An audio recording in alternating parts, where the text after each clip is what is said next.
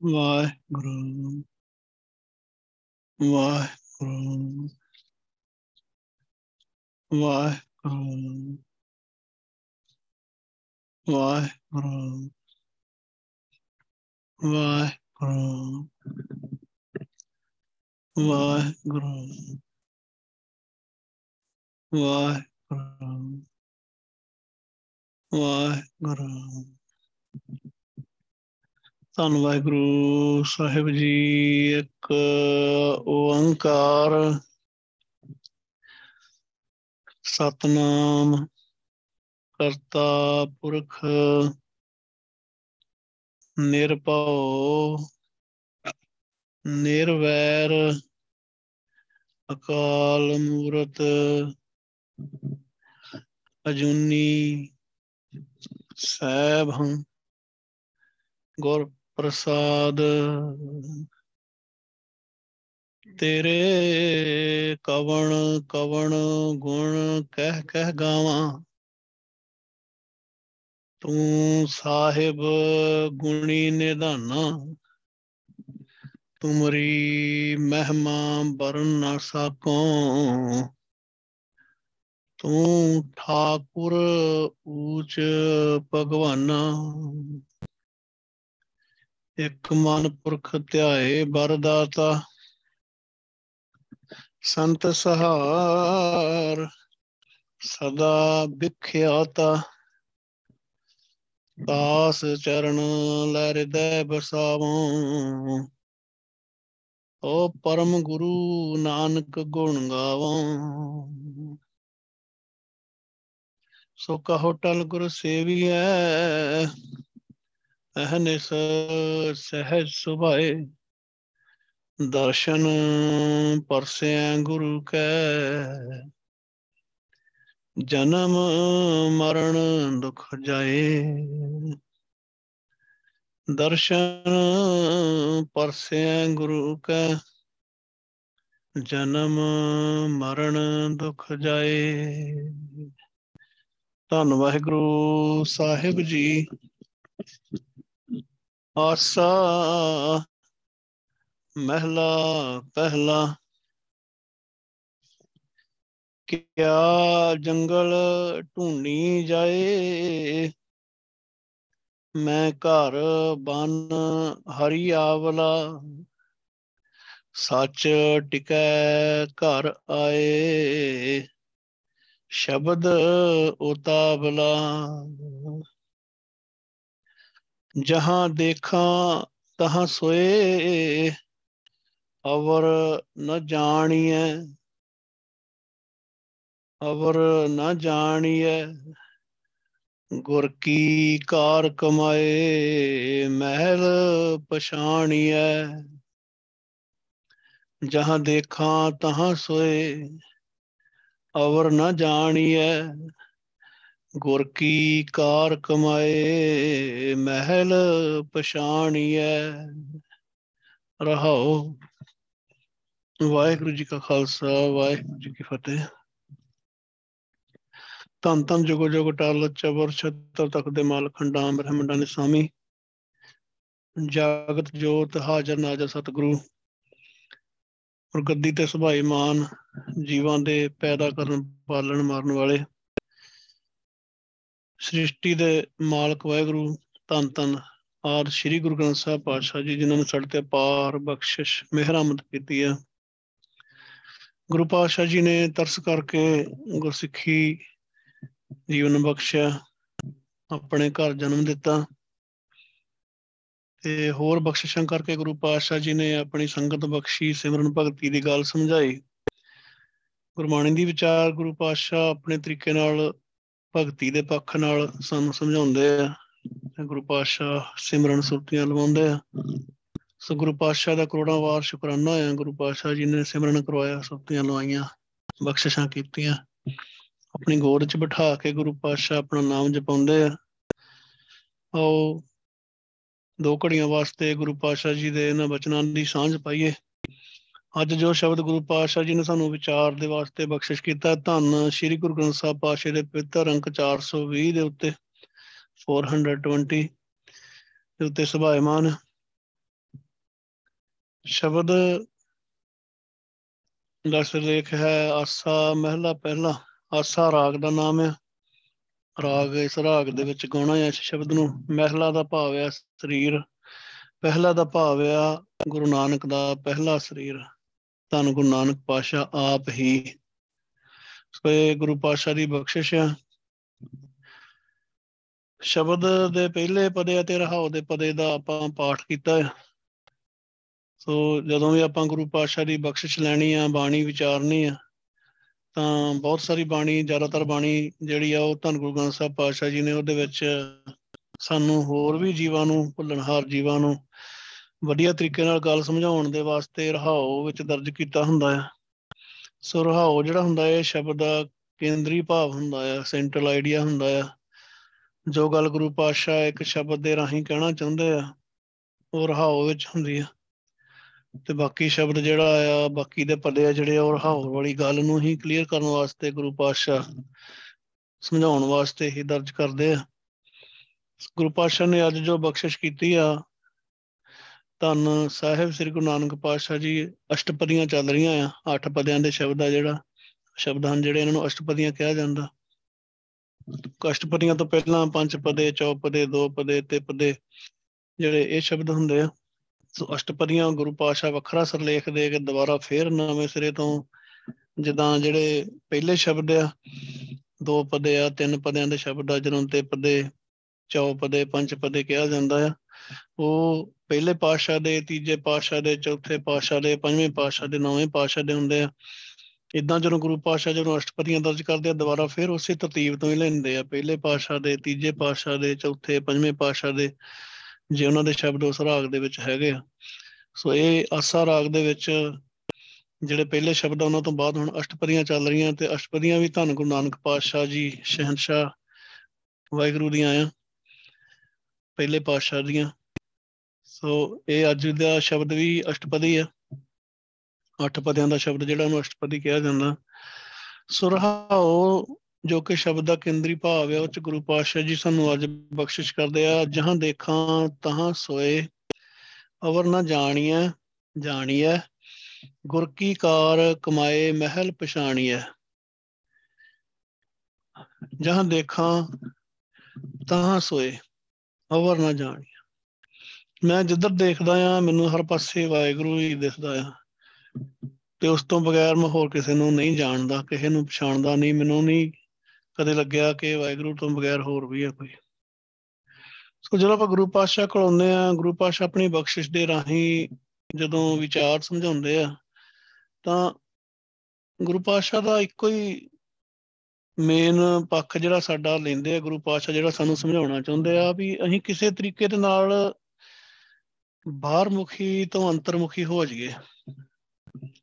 ਤੇ ਫਿਰ ਦੇਖੀਏ ਬਾਹਰ ਨੂੰ। ਪਹਿਲਾਂ ਅੰਤਰਮੁਖੀ ਹੋਈਏ, ਇਨਵਰਡ ਜਾਈਏ ਇੰਟਰੋਵਰਟ ਹੋਈਏ ਸੁਰਤੀ ਲਾਈਏ, ਗੁਰੂ ਪਾਤਸ਼ਾਹ ਦੀ ਬਖਸ਼ਿਸ਼ ਲਈਏ। ਪਹਿਲਾਂ ਤਾਂ ਗੁਰੂ ਪਾਤਸ਼ਾਹ ਕੋ ਸਿਰ ਤੇ ਹੱਥ ਰਖਾ ਕੇ ਨਾਮ ਦੀ ਦਾਤ ਲਈਏ, ਉਸ ਤੋਂ ਬਾਅਦ ਅਸੀਂ ਅੰਦਰ ਨੂੰ ਜਾਈਏ, ਬਾਹਰ ਨੂੰ ਨਾ ਜਾਈਏ। ਕਿਉਂਕਿ ਬਾਹਰ ਸੰਸਾਰ ਆ ਅੰਦਰ ਵਾਹਿਗੁਰੂ ਆ। ਜਿੱਦਾਂ ਹੁਣ ਆਪਾਂ ਵੀ ਆ, ਆਪਾਂ ਬਾਹਰ ਸਾਡਾ ਪੰਜ ਭੂਤਕ ਸਰੀਰ ਆ ਜਿਹੜਾ ਇੱਥੋਂ ਮਿਲਿਆ ਹੈ ਮਾਂ ਪਿਓ ਤੋਂ ਤੇ ਇੱਥੇ ਹੀ ਰਹਿ ਜਾਣਾ ਆ। ਜਦੋਂ ਇਹਦੇ ਅੰਦਰੋਂ ਜੀਵਾਤਮਾ ਚਲੇ ਗਈ ਤੇ ਇਹਨੂੰ ਸਾੜ ਦਿੱਤਾ ਜਾਣਾ ਆ, ਕਿਉਂਕਿ ਅਸਲੀ ਖੇਡ ਅੰਦਰ ਦੀ ਆ। ਇਸੇ ਕਰਕੇ ਗੁਰੂ ਪਾਤਸ਼ਾਹ ਜਦੋਂ ਵੀ ਸਾਨੂੰ ਗੱਲ ਸਮਝਾਉਂਦੇ ਆ, ਬਾਰ-ਬਾਰ ਬਾਰ-ਬਾਰ ਆਪਾਂ ਭੁੱਲ ਜਾਂਦੇ ਆ, ਬਾਰ-ਬਾਰ ਗੁਰੂ ਪਾਤਸ਼ਾਹ ਇੱਕੋ ਹੀ ਗੱਲ ਕਰਦੇ ਆ ਕਿ ਦੇਖ ਅੰਦਰ ਜਾਣਾ ਆ।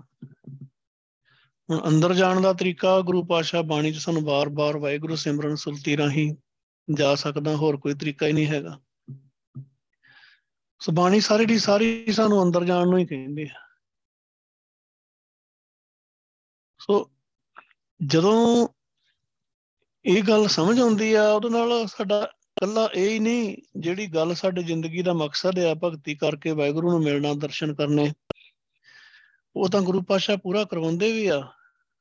ਅਸੀਂ ਅੰਦਰ ਜਾਣ ਨਾਲ ਹੋਰ ਬੜੇ ਕੁਝ ਤੋਂ ਬਚਦੇ ਆ। ਕਿਉਂਕਿ ਜਿੰਨਾ ਬਾਹਰ ਹੀ ਸਿਸਟਮ ਹੈ ਉਹ ਸਾਰੇ ਦਾ ਸਾਰਾ ਹੀ ਇਸ ਤਰੀਕੇ ਦਾ ਆ ਕਿ ਆਪਾਂ ਨੂੰ ਸਬੰਧ ਬਣਦੇ ਆ ਦੂਸਰਿਆਂ ਦੇ ਨਾਲ।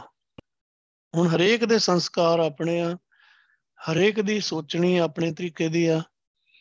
ਹਰੇਕ ਆਪਣੇ ਢੰਗ ਨਾਲ ਸੋਚਦਾ ਆ, ਗੱਲ ਆਪਾਂ ਕੋਈ ਕਰ ਰਹੇ ਹੁੰਨੇ ਆ, ਦੂਸਰਾ ਬੰਦਾ ਕੋਈ ਗੱਲ ਹੋਰ ਸਮਝ ਰਿਹਾ ਹੁੰਦਾ।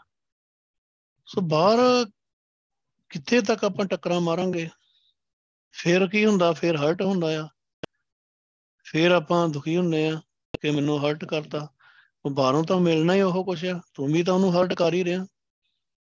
ਉਹ ਤੈਨੂੰ ਕਰ ਰਿਹਾ। ਸੋ ਗੁਰੂ ਪਾਸ਼ਾ ਜਦੋਂ ਵੀ ਗੱਲ ਸਮਝਾਉਂਦੇ ਆ ਤੇ ਅੰਦਰ ਨੂੰ ਹੀ ਜਾਣ ਨੂੰ ਕਹਿੰਦੇ ਆ, ਬਾਹਰ ਨੂੰ ਜਾਣ ਨੂੰ ਨਹੀਂ ਕਹਿੰਦੇ। ਹਾਂ, ਬਾਹਰੀ ਸਰੀਰ ਜਾਂ ਪਰਿਵਾਰ ਹੈ ਤਾਂ ਗੁਰੂ ਪਾਸ਼ਾ ਜ਼ਰੂਰ ਕਹਿੰਦੇ ਵੀ ਧਿਆਨ ਰੱਖਣਾ ਆ, ਸਰੀਰ ਨੂੰ ਵੀ ਉਸ ਹਿਸਾਬ ਨਾਲ ਪਾਲਣਾ ਆ ਤੇ ਪਰਿਵਾਰ ਨੂੰ ਵੀ ਪਾਲਣਾ ਆ। ਬਾਹਰ ਵਿਚਰਨਾ ਵੀ ਆ, ਪਰ ਗੁਰੂ ਪਾਸ਼ਾ ਨੇ ਕਦੀ ਇਹ ਨਹੀਂ ਕਿਹਾ ਕਿ ਬਾਹਰ ਸੁੱਖ ਹੈਗਾ ਆ। ਗੁਰੂ ਸਾਹਿਬ ਨੇ ਕਦੀ ਇਹ ਨਹੀਂ ਕਿਹਾ ਕਿ ਬਾਹਰ ਸੁੱਖ ਹੈਗਾ ਆ। ਬਾਹਰ ਸਿਰਫ ਇੱਕ ਇੱਕ ਸਰੀਰ ਮੰਦਰ ਆ, ਜਿੱਦਾਂ ਸਾਡਾ ਸਰੀਰ ਇੱਕ ਗੁਰੂ ਪਾਸ਼ਾ ਕਹਿੰਦੇ ਇਹ ਮੰਦਰ ਆ, ਹਰੇ ਮੰਦਰ ਇਹ ਸਰੀਰ ਹੈ। ਹੁਣ ਮੰਦਰ ਦੇ ਵਿੱਚ ਜਿਹੜੇ ਹਿੰਦੂ ਜਿਹੜੇ ਹੈਗੇ ਆ, ਗੁਰ, ਆਪਣੇ ਹਿੰਦੂ ਲੋਕ ਆ, ਜਿਹੜੇ ਹਿੰਦੂ ਵੀਰ ਕਹਿ ਲੋ ਉਹ ਮੰਦਰ ਜਾਂਦੇ ਆ। ਉਹ ਮੰਦਰ ਦੇ ਵਿੱਚ ਕੀ ਆ, ਮੰਦਰ ਦੇ ਅੰਦਰ ਉਹਨਾਂ ਦੇ ਰੱਬ ਦੀ, ਉਹ ਜਿਹਨੂੰ ਰੱਬ ਸਮਝ ਰਹੇ, ਉਹਦੀ ਮੂਰਤੀ ਆ। ਉਦਾਂ ਮੰਦਰ ਦਾ ਕੋਈ ਅਰਥ ਨਹੀਂ ਜੇ ਉਹਦੇ ਅੰਦਰ ਮੂਰਤੀ ਨਹੀਂ ਹੈਗੀ ਉਹਨਾਂ ਦੀ। ਉਹਨੂੰ ਰੱਬ ਸਮਝਦੇ ਆ। ਆ ਸਾਡਾ ਜਿਹੜਾ ਸਰੀਰ ਮੰਦਰ ਆ, ਇਹਦੇ ਅੰਦਰ ਵਾਹਿਗੁਰੂ ਰਹਿੰਦਾ ਆ। ਤੇ ਫਿਰ ਬਾਰੀ ਮੰਦਰ ਦੀ ਤਾਂ ਕੋਈ ਆਪਣੇ ਆਪ ਦੇ ਵਿੱਚ ਵੈਲਿਊ ਨਾ ਨਾ ਰਹਿ ਗਈ ਜੇ ਅੰਦਰ ਵਾਹਿਗੁਰੂ ਹੀ ਨਹੀਂ ਹੈਗਾ। ਹੁਣ ਸਾਡੇ ਅੰਦਰ ਵਾਹਿਗੁਰੂ ਆ। ਪਰ ਆਪਾਂ ਇਸ ਸਿਰਫ ਮੰਦਰ ਨਾਲ ਜੁੜ ਗਏ ਆ ਤੇ ਅੰਦਰਲੇ ਵਾਹਿਗੁਰੂ ਨਾਲ ਸੰਬੰਧ ਹੀ ਨਹੀਂ ਬਣਿਆ। ਗੁਰੂ ਪਾਸ਼ਾ ਹਮੇਸ਼ਾ ਹੀ ਸਾਨੂੰ ਇਹ ਸਮਝਾਉਂਦੇ ਆ ਕਿ ਦੇਖ, ਤੈਨੂੰ ਸੁੱਖ ਅੰਦਰੋਂ ਹੀ ਮਿਲਣਾ ਆ। ਫਿਰ ਆਪਾਂ ਬੜਾ ਬੜੀਆਂ ਟੱਕਰਾਂ ਮਾਰਦੇ ਆ, ਬੜੇ ਧੱਕੇ ਧੁੱਕੇ ਖਾ ਕੇ ਮੁੜ ਕੇ ਫੇਰ ਆਪਾਂ ਵਾਪਸ ਆਉਂਦੇ ਆ ਗੁਰੂ ਪਾਸ਼ਾ ਫੇਰ ਕਹਿੰਦੇ ਆ। ਤੈਨੂੰ ਮੈਂ ਕਿਹਾ ਸੀਗਾ ਕਿ ਤੈਨੂੰ ਸੁੱਖ ਅੰਦਰ ਤੋਂ ਮਿਲਣਾ ਆ। ਮੇਰੀ ਗੱਲ ਮੰਨਿਆ ਨਹੀਂ ਨਾ। ਹੁਣ ਦੁਖੀ ਹੋ ਕੇ ਹੀ ਆਇਆ ਨਾ ਮੇਰੇ ਕੋਲ ਬੈਕ। ਤੈਨੂੰ ਪਹਿਲਾਂ ਕਿਹਾ ਸੀ ਕਿ ਤੈਨੂੰ ਸੁੱਖ ਅੰਦਰ ਤੋਂ ਮਿਲਣਾ ਆ। ਤੇ ਫੇਰ ਤੂੰ ਕੀ ਕਰਨ ਗਿਆ ਬਾਹਰ? ਆਪਾਂ ਬਾਹਰ ਮੁਖੀ ਹੁੰਨੇ ਆ। ਦੂਸਰਾ ਇੱਕ ਇਹ ਵੀ ਹੈ ਕਿ ਜਿਹੜੇ ਸਾਡੀਆਂ ਐਕਟੀਵਿਟੀਆਂ ਹੈਗੀਆਂ, ਉਹ ਵੀ ਸਾਡੀਆਂ ਸਾਨੂੰ ਬਾਹਰ ਨੂੰ ਕਰਨੀਆਂ ਪੈਂਦੀਆਂ, ਬਾਹਰ ਮੁਖੀ ਹੁੰਦੀਆਂ। ਈਵਨ ਜਿੱਦਾਂ ਸੇਵਾ ਵੀ ਕਰਦੇ ਆ ਕਰਨੀ ਪੈਣੀ ਆ, ਗੁਰੂ ਸਾਹਿਬ ਦਾ ਹੁਕਮ ਆ, ਪਰ ਫਿਰ ਵੀ ਆਪਾਂ ਬਾਹਰ ਮੁਖੀ ਹੁੰਨੇ ਉਸ ਵੇਲੇ ਤੇ ਬੜਾ ਕੁਝ ਝੱਲਣਾ ਪੈਂਦਾ ਆ, ਬੜੀਆਂ ਸਿਸਟਮ ਬੜੇ ਤਰੀਕੇ, ਬੜਾ ਕੁਝ ਇਦਾਂ ਦਾ ਵਾਪਰਦਾ ਆ, ਜਿਹੜਾ ਆਪਣੇ ਕੋਲ ਸਹਾਰੇ ਨਹੀਂ ਜਾਂਦਾ। ਆਪਾਂ ਕਹਿੰਦੇ ਵੀ ਮੈਂ ਤਾਂ ਸੇਵਾ ਕਰ ਰਿਹਾ ਸੇਵਾ ਕਰ ਰਿਹਾ ਸੀ ਤਾਂ ਉਹ ਤਾਂ ਫਿਰ ਵੀ ਹੈ, ਭਾਵੇਂ ਭਗਤੀ ਦੀ ਰੱਬ ਦੀ ਗੱਲ ਹੀ ਆ, ਹੈ ਤਾਂ ਬਾਹਰ ਨੂੰ ਹੀ ਆ ਨਾ, ਅੰਦਰ ਨੂੰ ਤਾਂ ਨਹੀਂ ਨਾ। ਅੰਦਰ ਤਾਂ ਮੇਰੇ ਕੰਮ ਤਾਂ ਉਹੀ ਆਉਣਾ, ਜੇ ਮੈਂ ਆਪ ਵੀ ਬਹੂੰਗਾ। ਹੁਣ ਦੂਜਿਆਂ ਨੂੰ ਮੈਂ ਸੇਵਾ ਸਿਮਰਨ ਕਰਕੇ ਤੇ ਮੈਂ ਕਹਿੰਦਾ ਬਾਣੀ ਦੀ ਵਿਚਾਰ ਕਰਕੇ ਵੀ ਵਿਚਾਰ ਕਰੋ ਤਾਂ ਮੈਂ ਆਪ ਬਾਵਾਂ ਹੀ ਨਾ। ਆਪ ਮੈਂ ਵਿਚਾਰਾਂ ਹੀ ਨਾ। ਗੁਰੂ ਸਾਹਿਬ ਕਹਿੰਦੇ ਆ ਕਿ ਨਾਮ ਜਪੋ, ਆਪਾਂ ਪ੍ਰਚਾਰ ਕਰ ਲਿਆ, ਸੰਗਤ ਨੂੰ ਕਹਿਤਾ ਕਿ ਗੁਰੂ ਪਾਤਸ਼ਾਹ ਤੇ ਭਗਤੀ ਦੀ ਗੱਲ ਕਰਦੇ ਆ। ਨਾਮ ਜਪਣ ਨੂੰ ਕਹਿੰਦੇ ਆ, ਅੰਦਰ ਜਾਣ ਨੂੰ ਕਹਿੰਦੇ ਆ। ਹੁਣ ਮੈਨੂੰ ਤਾਂ ਸੁੱਖ ਤਾਂ ਹੀ ਮਿਲੂਗਾ ਨਾ, ਜੇ ਮੈਂ ਬਹੂੰਗਾ, ਮੈਂ ਅੰਦਰ ਜਾਊਂਗਾ। ਮੈਨੂੰ ਕਹਿਣ ਨਾਲ ਤਾਂ ਨਹੀਂ ਮਿਲਣਾ ਕਿ ਪ੍ਰਚਾਰ ਕਰ ਲਿਆ ਤੇ ਕਹਿਤਾ ਤੇ ਉਹਨਾਂ ਨਾਲ ਮੈਂ, ਮੇਰੇ ਅੰਦਰੋਂ ਟਿਕ ਜਾਊਂਗਾ ਮੈਂ। ਉਹ ਤਾਂ ਮੈਨੂੰ ਆਪ ਨੂੰ ਕਰਨਾ ਪੈਣਾ। ਗੁਰੂ ਪਾਸ਼ਾ ਦਾ ਤਰੀਕਾ ਬੜਾ ਪਿਆਰਾ ਆ। ਗੁਰੂ ਪਾਸ਼ਾ ਹਰੇਕ ਚੀਜ਼ ਦੀ ਐਗਜ਼ਾਮਪਲ ਦੇ ਕੇ ਸਾਨੂੰ ਇੱਕੋ ਹੀ ਪਾਸੇ ਦੀ ਗੱਲ ਕਰਦੇ ਆ ਕਿ ਦੇਖ ਪੁੱਤਰਾ ਤੈਨੂੰ ਜਿੰਨੇ ਮਰਜ਼ੀ ਧੱਕੇ ਖਾ ਕੇ ਆ ਜਾ, ਬੇਮੁਖ ਹੋ ਜਾ ਕੁਝ ਵੀ ਹੋ ਜਾ, ਤੈਨੂੰ ਆਉਣਾ ਵਾਪਸ ਇੱਥੇ ਹੀ ਪੈਣਾ ਆ। ਬਹਿਣਾ ਫੇਰ ਤੈਨੂੰ ਅੰਦਰ ਹੀ ਪੈਣਾ ਹੈ ਵੜ ਕੇ। ਆਪਣੇ ਅੰਦਰ। ਕਮਰੇ ਦੇ, ਇਹ ਨਹੀਂ ਵੀ ਅੰਦਰ ਵੜ ਕੇ ਬਹਿ ਜਾਈਏ ਤੇ ਬਾਹਰ ਦੁਨੀਆ ਨੂੰ ਮਿਲਣਾ ਨਹੀਂ, ਆਪਣੇ ਅੰਦਰ ਬਹਿਣਾ ਆ। ਆਪਣਾ ਰਹਿ ਗਿਰੀਵਾਨ ਮੈਂ ਸਿਰ ਨੀਵਾ ਕਰ ਦੇਖ, ਆਪਣੇ ਅੰਦਰ ਝਾਕਣਾ ਆ ਕਿ ਮੈਂ ਕੀ ਕਰ ਰਿਹਾ ਆ ਅੰਦਰੋਂ।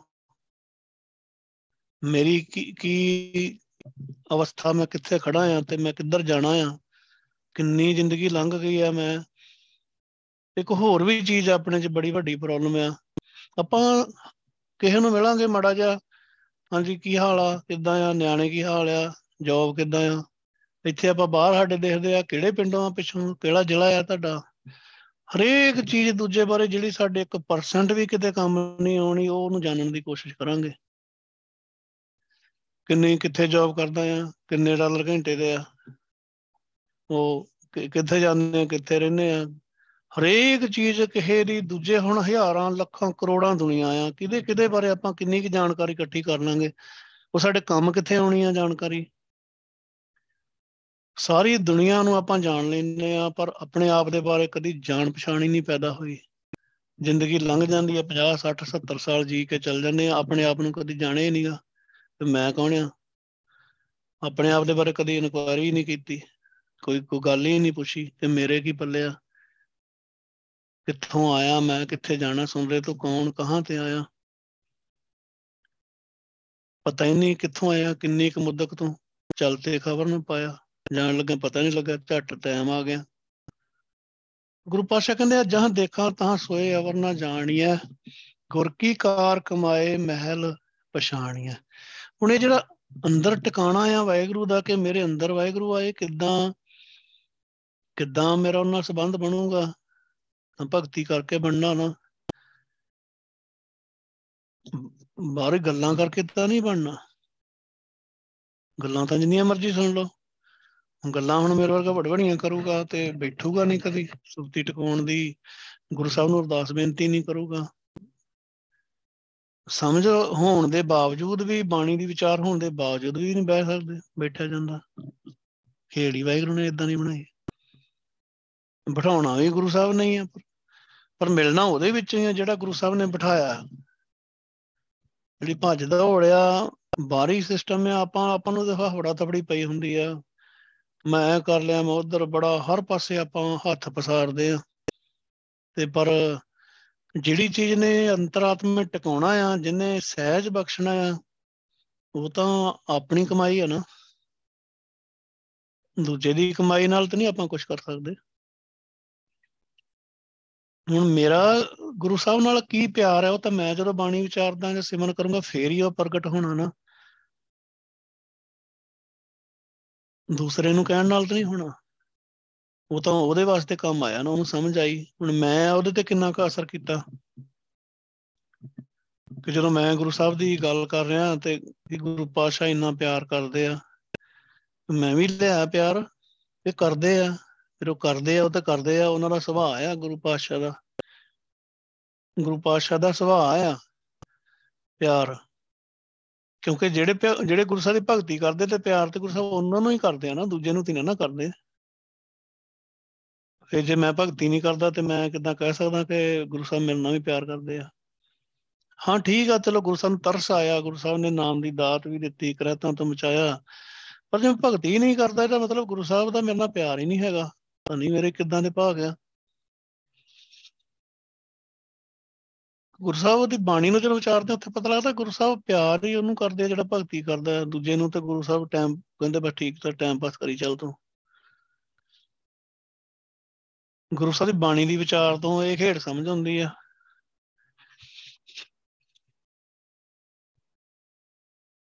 ਕਿ ਹਰ ਭਗਤ ਹਰ ਕਾ ਪਿਆਰ ਹੈ, ਜੇ ਗੁਰਮੁਖ ਕਰੇ ਵਿੱਚ। ਗੁਰੂ ਦੀ ਸ਼ਰਨ ਚ ਪੈ ਕੇ ਜੇ ਇਹ ਚੀਜ਼ ਦੀ ਵਿਚਾਰ ਕਰਦੇ ਆ ਤਾਂ ਪਤਾ ਲੱਗਦਾ ਕਿ ਗੁਰੂ ਸਾਹਿਬ ਦਾ ਪਿਆਰ ਤਾਂ ਗੁਰੂ ਸਾਹਿਬ ਦੀ ਭਗਤੀ ਆ।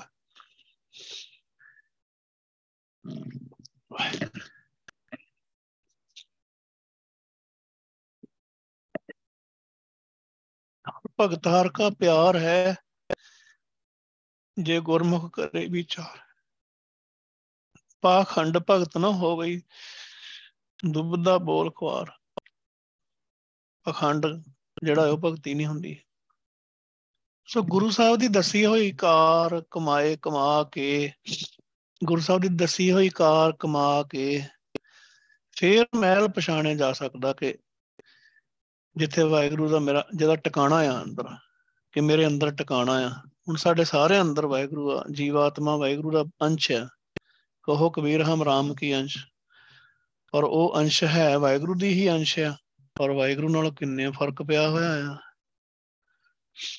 ਸਾਡਾ ਹੀ ਕਿੰਨਾ ਫ਼ਰਕ ਪਿਆ ਹੋਇਆ ਹੈ ਵਾਹਿਗੁਰੂ ਨਾਲ। ਵਾਹਿਗੁਰੂ ਦਾ ਇੱਕ ਹਿੱਸਾ ਹੋ ਕੇ ਫੇਰ ਵਾਹਿਗੁਰੂ ਨਾਲ ਫ਼ਰਕ ਪਿਆ ਆ। ਕਿਉਂ? ਗੁਰੂ ਪਾਤਸ਼ਾਹ ਦੀ ਕਾਰ ਨਹੀਂ ਪੂਰੀ ਕਮਾ ਰਹੇ। ਗੁਰੂ ਸਾਹਿਬ ਕੁਝ ਹੋਰ ਕਹਿੰਦੇ ਆ, ਮੇਰੇ ਵਰਗਾ ਕੁਝ ਹੋਰ ਹੀ ਕਰ ਰਿਹਾ ਹੁੰਦਾ। ਗੁਰੂ ਸਾਹਿਬ ਕਹਿੰਦੇ ਆ, ਕਿਸੇ ਨੂੰ ਮਾੜਾ ਨਹੀਂ ਕਹਿਣਾ ਮੰਦਾ ਕਿਸੇ ਨਾਲ ਆਖ ਝਗੜਾ ਪਾਵਣਾ ਮੈਂ ਝਗੜਾ ਹੀ ਕਰਨਾ ਹੈ ਹਰੇਕ ਨਾਲ। ਗੁੱਸਾ ਕਹਿੰਦੇ ਫਿਰ ਕਰੀ ਚੱਲ, ਫਿਰ ਤੂੰ ਆਪਣੇ ਆਪ ਨੂੰ ਹੀ ਖਵਾਰ ਕਰੇਗਾ। ਹਾਂ, ਮੈਂ ਕਰ ਰਿਹਾ। ਨਾ ਪਵਾਏ ਝਗੜਾ ਸਾਮ ਸੇਤੀ ਆਪ ਆਪ ਵੰਝਾਵਣਾ ਵਾਹਿਗੁਰੂ ਨਾਲ ਝਗੜਾ ਕਰ ਰਿਹਾ, ਤੂੰ ਤਾਂ ਉਹਨਾਂ ਨਹੀਂ ਕਰ ਰਿਹਾ। ਭਾਵੇਂ ਉਹਦਾ ਕਸੂਰ ਹੈਗਾ, ਭਾਵੇਂ ਨਹੀਂ ਹੈਗਾ। ਉਹਦੇ ਅੰਦਰ ਵਾਹਿਗੁਰੂ ਆ। ਵਾਹਿਗੁਰੂ ਨਾਲ ਝਗੜਾ ਕਰ ਰਿਹਾ ਤੂੰ। ਬਸ ਪਰ ਝਗੜੀ ਚੱਲ। ਆਪਣੇ ਆਪ ਨੂੰ ਹੀ ਖਰਾਬ ਕਰੇਗਾ। ਗੁਰੂ ਪਾਸ਼ਾ ਦੀ ਕਾਰ ਕਮਾ ਕੇ ਫਿਰ ਹੀ ਗੁਰੂ ਸਾਹਿਬ ਨਾਲ ਸਾਂਝ ਪੈਂਦੀ ਆ। ਫਿਰ ਹੀ ਮਹਿਲ ਪਛਾਣਿਆ ਜਾ ਸਕਦਾ ਹੈ ਜਿਹੜਾ ਅੰਦਰ ਵਾਹਿਗੁਰੂ ਦਾ ਟਿਕਾਣਾ ਆ। ਤੇ ਉਸ ਟਿਕਾਣੇ ਦੇ ਨਾਲ ਸੰਬੰਧ ਸੁਰਤੀ ਰਾਹੀਂ ਬਣਦਾ ਹੋਰ ਕੋਈ ਤਰੀਕਾ ਨਹੀਂ ਹੈਗਾ। ਬਾਣੀ ਦੀ ਵਿਚਾਰ ਸੁਰਤੀ ਦਾ ਹੀ ਸਾਰਾ ਰਸਤਾ ਸਮਝਾਉਂਦੀ ਹੈ ਜੇ ਕੋਈ ਬੰਦਾ ਕਹੇ ਕਿ ਮੈਂ ਬਾਣੀ ਬਹੁਤ ਜ਼ਿਆਦਾ ਪੜਾਂ ਜਾਂ ਬਾਣੀ ਵਿਚਾਰਾਂ ਤੇ ਫਿਰ ਵੀ ਮੈਨੂੰ ਰਸਤਾ, ਬਾਣੀ ਨੇ ਰਸਤਾ ਦੱਸਣਾ ਆ। ਜਾਣਾ ਤਾਂ ਆਪ ਨੂੰ ਹੀ ਪੈਣਾ ਤੇ ਜਾਣ ਦਾ ਮਾਰਗ ਵਾਹਿਗੁਰੂ ਸਿਮਰਨ ਆ। ਨਾਮ ਆ। ਗੁਰਮੰਤਰ ਦਾ ਅਭਿਆਸ ਆ।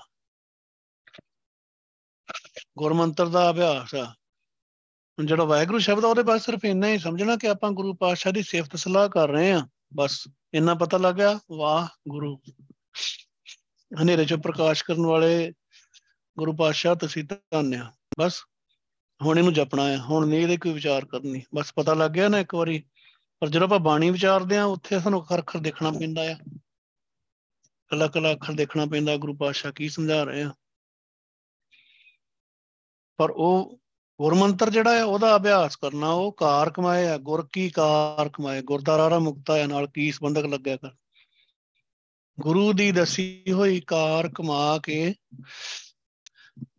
ਮਹਿਲ ਪਛਾਣਿਆ ਜਾ ਸਕਦਾ, ਵਾਹਿਗੁਰੂ ਦਾ ਟਿਕਾਣਾ, ਸੱਚਖੰਡ ਵਸਿਆ ਨਿਰੰਕਾਰ। ਹੁਣ ਮਹਿਲ ਪਛਾਣੀਆਂ ਦਾ ਭਾਵ ਆ, ਕਿਸੇ ਨੂੰ ਦਰਸ਼ਨ ਹੋਣੇ, ਦਸਮ ਦਵਾਰ ਦਾ ਨਹੀਂ, ਸੱਚਖੰਡ ਜਾਣਾ।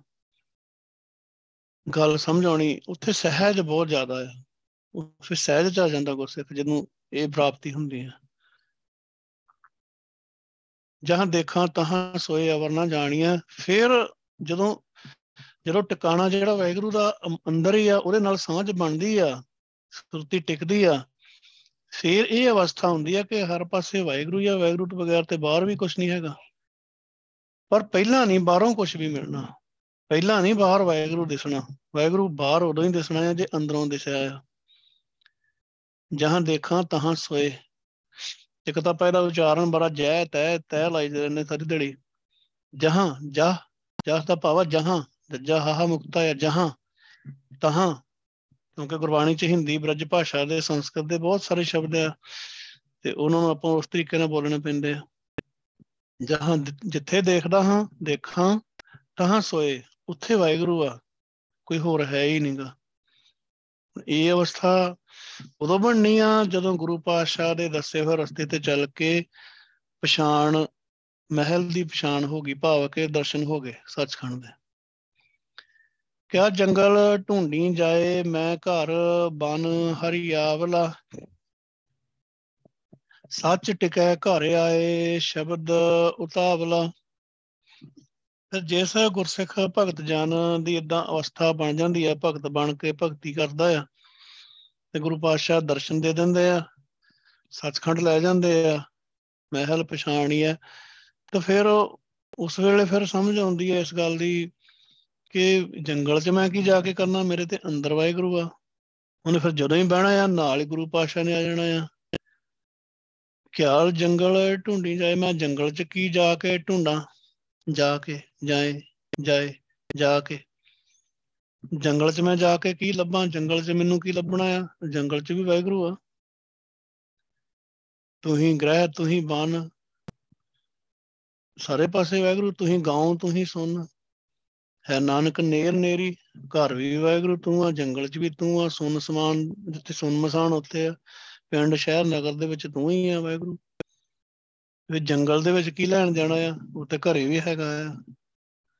ਜੰਗਲ 'ਚ ਜਾਉਂ ਜੰਗਲ 'ਚ ਵੀ ਮਿਲ ਪੂਗਾ ਪਰ ਜੰਗਲ 'ਚ ਜਾਊਂਗਾ ਤੇ ਆ ਪਰਿਵਾਰ ਜਿਹੜਾ ਵਾਹਿਗੁਰੂ ਨੇ ਮੈਨੂੰ ਇਹਦਾ ਸੇਵਾਦਾਰ ਬਣਾ ਕੇ ਭੇਜਿਆ ਤੇ ਇਹਨੂੰ ਛੱਡ ਕੇ ਕਿੱਧਰ ਜਾਊਂਗਾ? ਤੇ ਫਰਜ਼ੀ ਨਾ ਪਛਾਣਿਆ ਆਪਣਾ। ਇਹੀ ਤੇ ਇਹੀ ਤੇ ਪ੍ਰੀਖਿਆ ਆ ਗੁਰਸਿੱਖ ਦੀ ਕਿ ਇੱਥੇ ਰਹਿ, ਇੱਥੇ ਬਿੱਲ ਬੱਤੀਆਂ ਵੀ ਤਾਰਨੇ, ਇੱਥੇ ਕਿਸ਼ਤਾਂ ਵੀ ਦੇਣੀਆਂ, ਇੱਥੇ ਨਿਆਣੇ ਵੀ ਆ, ਇੱਥੇ ਸਾਰਾ ਕੁਝ ਹੀ ਆ। ਤੇ ਕੰਮਕਾਰ ਵੀ ਆ। ਹੁਣ ਹੁਣ ਕਰਕੇ ਦਿਖਾ ਇੱਥੇ ਭਗਤੀ। ਹੁਣ ਕੰਮ ਵੀ ਕਰਦਾ ਇੱਥੇ ਭਗਤੀ ਕਰਕੇ ਦਿਖਾ, ਕੱਢ ਹੁਣ ਦਸਵੰਦ ਇਹਦੇ ਚੋਂ ਕੱਢਣਾ ਕਿੰਨੇ ਖਰਚੇ ਆ ਤੇਰੇ? ਸਾਰੀਆਂ, ਸਾਰੇ ਖਰਚੇ ਕਰਦਾ ਹਨਾ। ਬੈਂਕ ਵਾਲਿਆਂ ਦੀ ਕਿਸ਼ਤ ਤਾਂ ਨਹੀਂ ਕਦੀ ਘੱਟ ਕੀਤੀ ਉਹਨਾਂ ਨੇ। ਜਾਂ ਕਦੀ ਬਿੱਲ ਵਾਲਿਆਂ ਨੇ, ਬਿਜਲੀ ਵਾਲਿਆਂ ਨੇ, ਜਾਂ ਕਿਸੇ ਨੇ ਬਿੱਲ ਤਾਂ ਨਹੀਂ ਘੱਟ ਕੀਤਾ। ਇਹ ਬਾਬੇ ਦਾ ਬਿੱਲ ਕਿੰਨਾ ਤਾਰਦਾ ਹੈ ਹਰ ਮਹੀਨੇ? ਤਾਰਦਾ ਕਿ ਬਾਬੇ ਵਾਲੇ ਪਾਸਿਓਂ ਬਿੱਲ ਉਦਾਂ ਹੀ ਫ੍ਰੀ ਦਾ ਹੀ ਕੰਮ ਚੱਲੀ ਜਾਂਦਾ। ਬਾਬੇ ਦੀ ਬਿਜਲੀ ਫ੍ਰੀ ਵਰਤੀ ਜਾਂਦਾ ਉੱਥੇ ਖੇਡ ਬਣਦੀ ਆ। ਹੁਣ ਜਿਹੜੇ ਜੰਗਲਾਂ 'ਚ ਪਹਾੜਾਂ 'ਚ ਚਲ ਗਏ, ਪਰਿਵਾਰ ਛੱਡ ਦਿੱਤਾ, ਨਾ ਕੰਮ ਕੀਤਾ, ਨਾ ਕਾਰ ਕੀਤਾ, ਮੰਗ ਕੇ ਖਾ ਲਿਆ। ਇਸੇ ਕਰਕੇ ਗੁਰੂ ਪਾਸ਼ਾ ਨੇ ਇਹ ਸਿਸਟਮ ਰੱਦ ਕੀਤਾ। ਉਹਨਾਂ ਨੂੰ ਜੰਗਲਾਂ ਪਹਾੜਾਂ 'ਚ ਜਾ ਜਾ ਕੇ ਲੱਭ ਲੱਭ ਕੇ ਉਹਨਾਂ ਨਾਲ ਗੱਲ ਕੀਤੀ ਵੀ ਤੁਸੀਂ ਕੀ ਕਰ ਰਹੇ ਆ ਜੰਗਲ 'ਚ ਕੀ ਜਾ ਕੇ ਢੂੰਡਾਂ ਮੇਰੇ ਘਰ ਹੀ ਹਰਿਆਵਲਾ ਬਾਣਿਆ। ਹਰਿਆ ਭਰਿਆ ਜੰਗਲ ਆ ਮੇਰਾ ਘਰ ਹੀ। ਤੇ ਪਰ ਮੈਂ ਆਪਣੇ ਘਰ ਨੂੰ ਹੀ ਜੰਗਲ ਬਣਾਇਆ ਆ। ਇੱਥੇ ਹੀ ਮੈਂ ਬਿਲਕੁਲ ਪਰਿਵਾਰ 'ਚ ਰਹਿੰਦਿਆਂ ਹੋਇਆ ਹੀ, ਇਹਦੇ ਤੋਂ ਪ੍ਰਾਮ ਰਹਿਣਾ ਹੈ, ਮਾਇਆ ਤੋਂ ਕੰਮ ਧੰਦੇ ਕਰਦਿਆਂ ਹੋਇਆ। ਤੇ ਬਸ ਘਰ 'ਚ ਹੀ ਵਾਹਿਗੁਰੂ ਜਪਦੇ ਆ ਸਾਰਾ ਪਰਿਵਾਰ, ਮੰਨ ਲਓ ਜੇ ਸਾਰਾ ਪਰਿਵਾਰ ਅਮਰਧਾਰੀ ਆ ਬੱਚੇ ਵੀ ਅਮਰਧਾਰੀ ਆ ਸਿੰਘਣੀ ਅਮਰਧਾਰੀ ਆ ਸਿੰਘ ਅਮਰਧਾਰੀ ਆ ਮਾਂ ਪਿਓ ਅਮਰਧਾਰੀ ਆ ਤੇ ਉਹ ਤੇ ਕਹਿ ਲਓ ਵੀ ਸੱਚਖੰਡ ਰਹਿ ਰਹੇ ਆ ਬੰਦੇ। ਉਹਨਾਂ ਨੇ ਜੰਗਲ ਕੀ ਕਰਨਾ ਜਾ ਕੇ ਉਹ ਤਾਂ ਵਾਹਿਗੁਰੂ ਦਾ ਰੂਪ ਹੋਏ ਸਾਰੇ।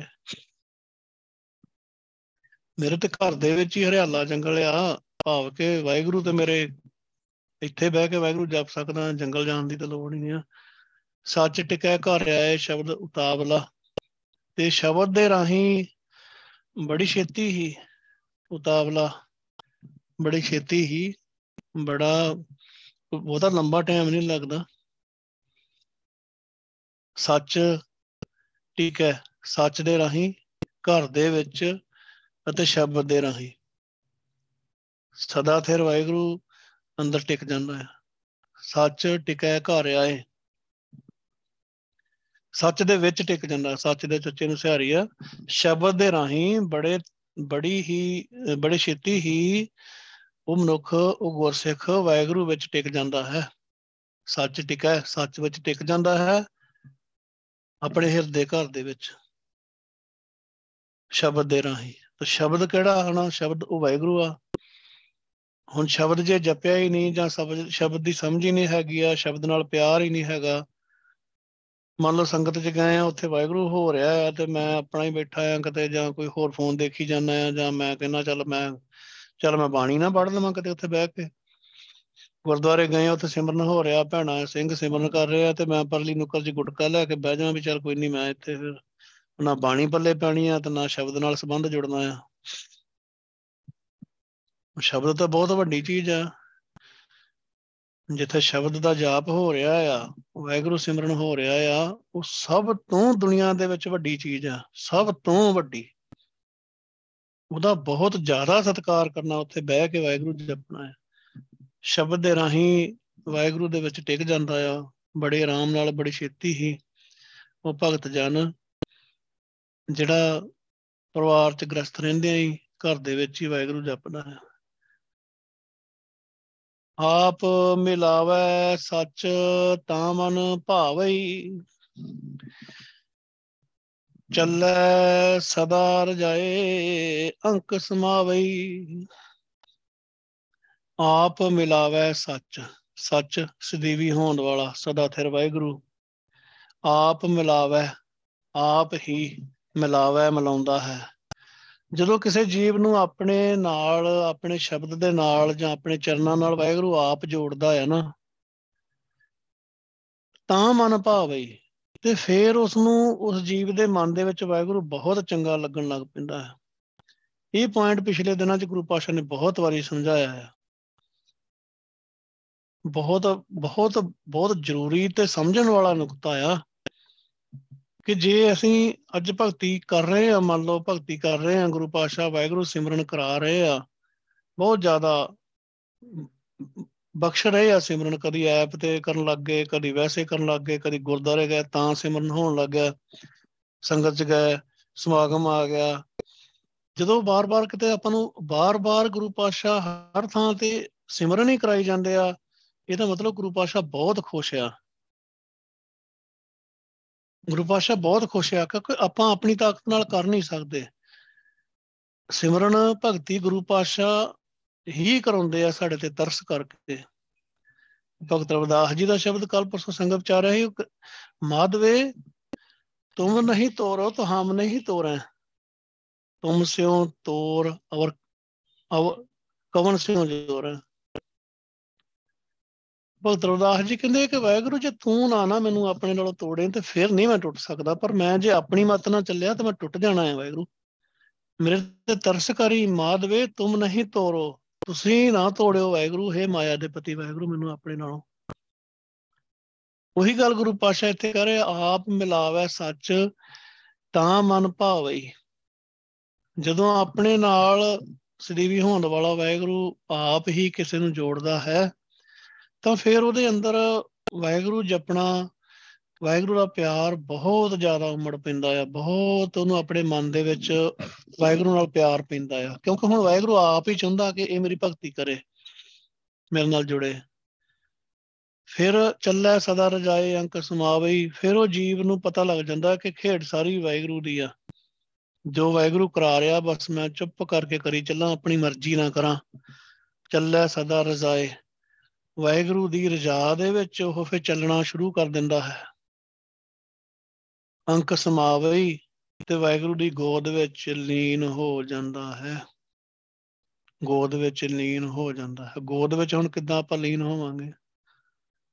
ਗੁਰੂ ਪਾਸ਼ਾ ਦੀ ਗੋਦ ਵਿੱਚ ਜਿੱਦਾਂ ਹੁਣ ਬੱਚਾ ਆ, ਬੱਚਾ ਛੋਟਾ ਜਿਹਾ ਆ, ਉਹਨੂੰ ਮਾਂ ਦੇ ਜਾਂ ਆਪਣੇ ਬਾਪ ਦੀ ਗੋਦ ਵਿੱਚ ਚੁੱਪ ਕਰਕੇ ਸੌਂ ਜਾਵੇ ਤੇ ਕਿੱਡਾ ਵਧੀਆ ਨੂੰ ਲੱਗਦਾ ਆ। ਜੇ ਇਦਾਂ ਗੁਰੂ ਪਾਸ਼ਾ ਆਪਣੀ ਗੋਦ ਵਿੱਚ ਸਾਨੂੰ ਲੀਨ ਕਰ ਲੈਣ, ਤਾਂ ਉਹ ਕਿੱਦਾਂ ਕਰਨਗੇ ਗੁਰੂ ਪਾਸ਼ਾ ਜਦੋਂ ਗੁਰੂ ਪਾਸ਼ਾ ਦੇ ਯਾਦ ਵਿੱਚ ਜਾਂ ਗੁਰੂ ਪਾਸ਼ਾ ਦੇ ਦਰਬਾਰ 'ਚ, ਹਜ਼ੂਰੀ 'ਚ ਕਿਤੇ ਵੀ ਬੈਠ ਕੇ ਆਪਾਂ ਬਹਿਨੇ ਆ ਸੰਗਤ 'ਚ ਸੁਰਤੀ ਲਾਉਂਦੇ ਆ ਗੁਰੂ ਪਾਸ਼ਾ ਟਿਕਾ ਲੈਂਦੇ ਆ, ਸਰੀਰ ਬਿਲਕੁਲ ਟਿਕ ਜਾਂਦਾ ਆ। ਸੁਣ ਸਮਾਦ ਕਰ ਦਿੰਦੇ ਆ ਗੁਰੂ ਪਾਸ਼ਾ ਉਹ ਉਸ ਵੇਲੇ ਅੰਕ ਸਮਾਵਈ ਗੋਦ ਵਿੱਚ ਲੀਨ ਹੋਇਆ ਹੈ ਇਹ ਬੱਚਾ। ਗੁਰੂ ਪਾਸ਼ਾ ਨੇ ਆਪਣੇ ਇਸ ਬੱਚੇ ਪੁੱਤਰ ਨੂੰ ਆਪਣੇ ਅੰਕ ਵਿੱਚ, ਆਪਣੀ ਗੋਦ ਵਿੱਚ ਸਮਾ ਲਿਆ ਹੈ ਲੀਨ ਕਰ ਲਿਆ ਹੈ ਉਸ ਗੋਦ ਵਿੱਚ ਸਮਾ ਕੇ ਕਹ ਲੋ ਵੀ ਆਨੰਦ ਹੀ ਆਨੰਦ ਆ। ਉਹ ਦੱਸਿਆ ਹੀ ਨਹੀਂ ਜਾ ਸਕਦਾ। ਕਿਉਂਕਿ ਉੱਥੇ ਆਨੰਦ ਤੇ ਵਾਹਿਗੁਰੂ ਤੇ ਆਨੰਦ ਮਾਣਨ ਵਾਲਾ ਸਾਰੇ ਇੱਕ ਹੀ ਹੋ ਜਾਂਦੇ ਆ। ਉਹ ਦੱਸ ਵੀ ਨਹੀਂ ਸਕਦਾ। ਦੱਸ ਤਾਂ ਤਾਂ ਸਕੇ ਜੇ ਆਨੰਦ ਦੇਣ ਵਾਲਾ ਜਾਂ ਆਨੰਦ ਉਹਨਾਂ ਨਾਲ ਵੱਖਰਾ ਹੋਵੇ। ਆਪਾਂ ਉਸ ਚੀਜ਼ ਦੇ ਬਾਰੇ ਬਿਆਨ ਕਰ ਸਕਦੇ ਜਿਹੜੀ ਚੀਜ਼ ਸਾਡੇ ਨਾਲੋਂ ਵੱਖ ਆ। ਕਹੋ ਕਬੀਰ ਗੂੰਗੇ ਗੁੜ ਖਾਇਆ, ਪੁੱਛੇ ਤੇ ਕਿਆ ਕਹੀਏ, ਕੀ ਦੱਸੂਗਾ? ਉਹੀ ਉਸ ਗੁਰਸਿੱਖ ਦੀ ਅਵਸਥਾ ਹੁੰਦੀ ਜਿਹਨੂੰ ਗੁਰੂ ਪਾਸ਼ਾ ਆਪਣੇ ਅੰਕ ਚ ਸਮਾ ਲੈਂਦੇ ਆ, ਦੱਸ ਨਹੀਂ ਸਕਦੇ, ਬਿਆਨ ਨਹੀਂ ਕਰ ਸਕਦੇ। ਉਹ ਮਾਣ ਸਕਦੇ ਆ ਆਪਾਂ। ਪਰ ਬਿਆਨ ਨਹੀਂ ਕਰ ਸਕਦੇ। ਤੇ ਫਿਰ ਉਹ ਹਮੇਸ਼ਾ ਹੀ ਵਾਹਿਗੁਰੂ ਦੀ ਰਜਾ ਚ ਤੁਰਦਾ ਹੈ ਉਹਨੂੰ ਪਤਾ ਲੱਗ ਜਾਂਦਾ ਕਿ ਖੇਡ ਵਾਹਿਗੁਰੂ ਦੇ ਹੱਥ ਹੈ, ਸਾਰੀ ਉਹੀ ਕਰਾ ਰਿਹਾ ਹੈ, ਮੈਨੂੰ ਕੋਈ ਮਰਜ਼ੀ ਕਰਨ ਦੀ ਲੋੜ ਨਹੀਂ ਹੈਗੀ। ਨਾ ਮੈਨੂੰ ਟੈਨਸ਼ਨ ਹੀ ਲੈਣ ਦੀ ਲੋੜ ਆ। ਵਾਹਿਗੁਰੂ ਤਾਂ ਸਾਰਾ ਕੁਝ ਆਪ ਹੀ ਕਰ ਰਿਹਾ ਤੇ ਟੈਨਸ਼ਨ ਕਰ ਹੀ? ਲੈਣੀ ਸੱਚਾ ਸਾਹਿਬ ਮਨ ਵਸੈ ਵਸਿਆ ਮਨ ਸੋਈ, ਆਪੇ ਦੇ ਵੜਾਈਆਂ ਦੇ ਟੋਟ ਨਾ ਹੋਈ। ਉਸ ਗੁਰਸਿੱਖ ਜਿਹਦੇ ਕੋਲ ਗੁਰੂ ਪਾਤਸ਼ਾਹ ਭਗਤੀ ਕਰਾ ਰਿਹਾ ਉਹਦੇ ਚ ਉਹਨਾਂ, ਉਹਦੇ ਮਨ ਦੇ ਵਿੱਚ ਜਿਹੜਾ ਸਦੀਵੀ ਹੋਣ ਵਾਲਾ ਮਾਲਕ ਵਾਹਿਗੁਰੂ ਆ, ਸੱਚਾ ਸਦੀਵੀ ਹੋਣ ਵਾਲਾ ਸਾਹਿਬ ਮਾਲਕ ਮਨ ਮਨ ਦੇ ਵਿੱਚ ਵਸੈ ਵਸ ਪੈਂਦਾ ਹੈ, ਵਸ ਜਾਂਦਾ ਹੈ। ਤੇ ਫਿਰ ਉਹਨੂੰ ਪਤਾ ਲੱਗ ਜਾਂਦਾ ਕਿ ਵਸਿਆ ਮਨ ਸੋਈ ਜਿਹੜਾ ਮਨ ਦੇ ਵਿੱਚ ਮੇਰੇ ਵਸਿਆ, ਉਹੀ ਸਾਰੇ ਪਾਸੇ ਵਸਿਆ ਹੋਇਆ ਆ। ਵਸਿਆ ਮਨ, ਜਿਹੜਾ ਮਨ ਵਿੱਚ ਵਸਿਆ ਆ, ਉਹਨੂੰ ਇਹ ਗੱਲ ਦੀ ਸਮਝ ਆ ਜਾਂਦੀ ਕਿ ਇਹੀ ਸੋਈ, ਉਹ ਹੀ ਵਾਹਿਗੁਰੂ ਸਾਰੇ ਪਾਸੇ ਵਸਿਆ ਹੋਇਆ ਜਿਹੜੇ ਮਰੇ, ਜਿਹੜਾ ਮੇਰੇ ਮਨ 'ਚ ਵਸ ਰਿਹਾ ਆ। ਇਹੀ ਤੇ ਬਾਹਰ ਆ ਸਾਰੇ ਪਾਸੇ। ਤੇ ਫਿਰ ਮੈਂ, ਮੈਨੂੰ ਤਾਂ ਫ਼ਰਕ ਹੀ ਨਹੀਂ ਹੋਣਾ ਚਾਹੀਦਾ ਕਿਸੇ ਨਾਲ। ਤੇ ਫਿਰ ਉਹਨੂੰ ਇਹ ਗੱਲ ਦਾ ਨਿਸ਼ਚਾ ਹੋ ਜਾਂਦਾ ਆ ਕਿ ਵਾਹਿਗੁਰੂ ਵਡਿਆਈਆਂ ਆਪ ਹੀ ਦੇ ਰਿਹਾ ਆ। ਆਪਣੇ ਦਰ ਘਰ ਦੀਆਂ ਵਡਿਆਈਆਂ ਜਿਹੜੀਆਂ ਨਾ, ਵਾਹਿਗੁਰੂ ਹੀ ਦੇ ਰਿਹਾ ਆ ਕਿਸੇ ਨੂੰ। ਜਿਹਨੂੰ ਭਗਤੀ ਦੀ ਦਾਤ ਬਖਸ਼ ਰਿਹਾ ਆ, ਭਗਤੀ ਕਰਾ ਰਿਹਾ ਆ ਤੇ ਖੇਡ ਵਾਹਿਗੁਰੂ ਦੀ ਆ, ਵਾਹਿਗੁਰੂ ਹੀ ਕਰਵਾ ਰਿਹਾ ਆ। ਵਾਹਿਗੁਰੂ ਨੂੰ ਆਪਣਾ ਉਹ ਪੁੱਤਰ ਚੰਗਾ ਹੀ ਬਹੁਤ ਲੱਗ ਰਿਹਾ ਆ। ਤੇ ਫਿਰ ਉਹਦੇ ਖਜ਼ਾਨੇ 'ਚ ਇੰਨੀਆਂ ਜ਼ਿਆਦਾ ਵਡਿਆਈਆਂ ਕਿ ਜਿੰਨੀਆਂ ਮਰਜ਼ੀ ਦੇ ਦੇਵੇ, ਘਾਟਾ ਤੇ ਪੈ ਹੀ ਨਹੀਂ ਸਕਦਾ। ਨਾਮ ਦੇ ਵਿੱਚ, ਭਗਤੀ ਦੇ ਵਿੱਚ, ਜੇ ਹੁਣ ਆਪਾਂ ਨੂੰ ਗੁਰੂ ਪਾਤਸ਼ਾਹ ਵੀ ਸਮਝਾਉਣੇ ਨਾ ਪੀਊ ਦਾਦੇ ਕਾ ਖੋਲ ਡਿੱਠਾ ਖਜ਼ਾਨਾ, ਤਾਂ ਮੇਰਾ ਮਨ ਭਇਆ ਨਿਧਾਨਾ ਰਤਨ ਲਾਲ ਜਾ ਕਾ ਕਿਛੂ ਨਾ ਮੋਲ ਭਰੇ, ਭੰਡਾਰ ਅਖੂਟ ਅਤੋਲ।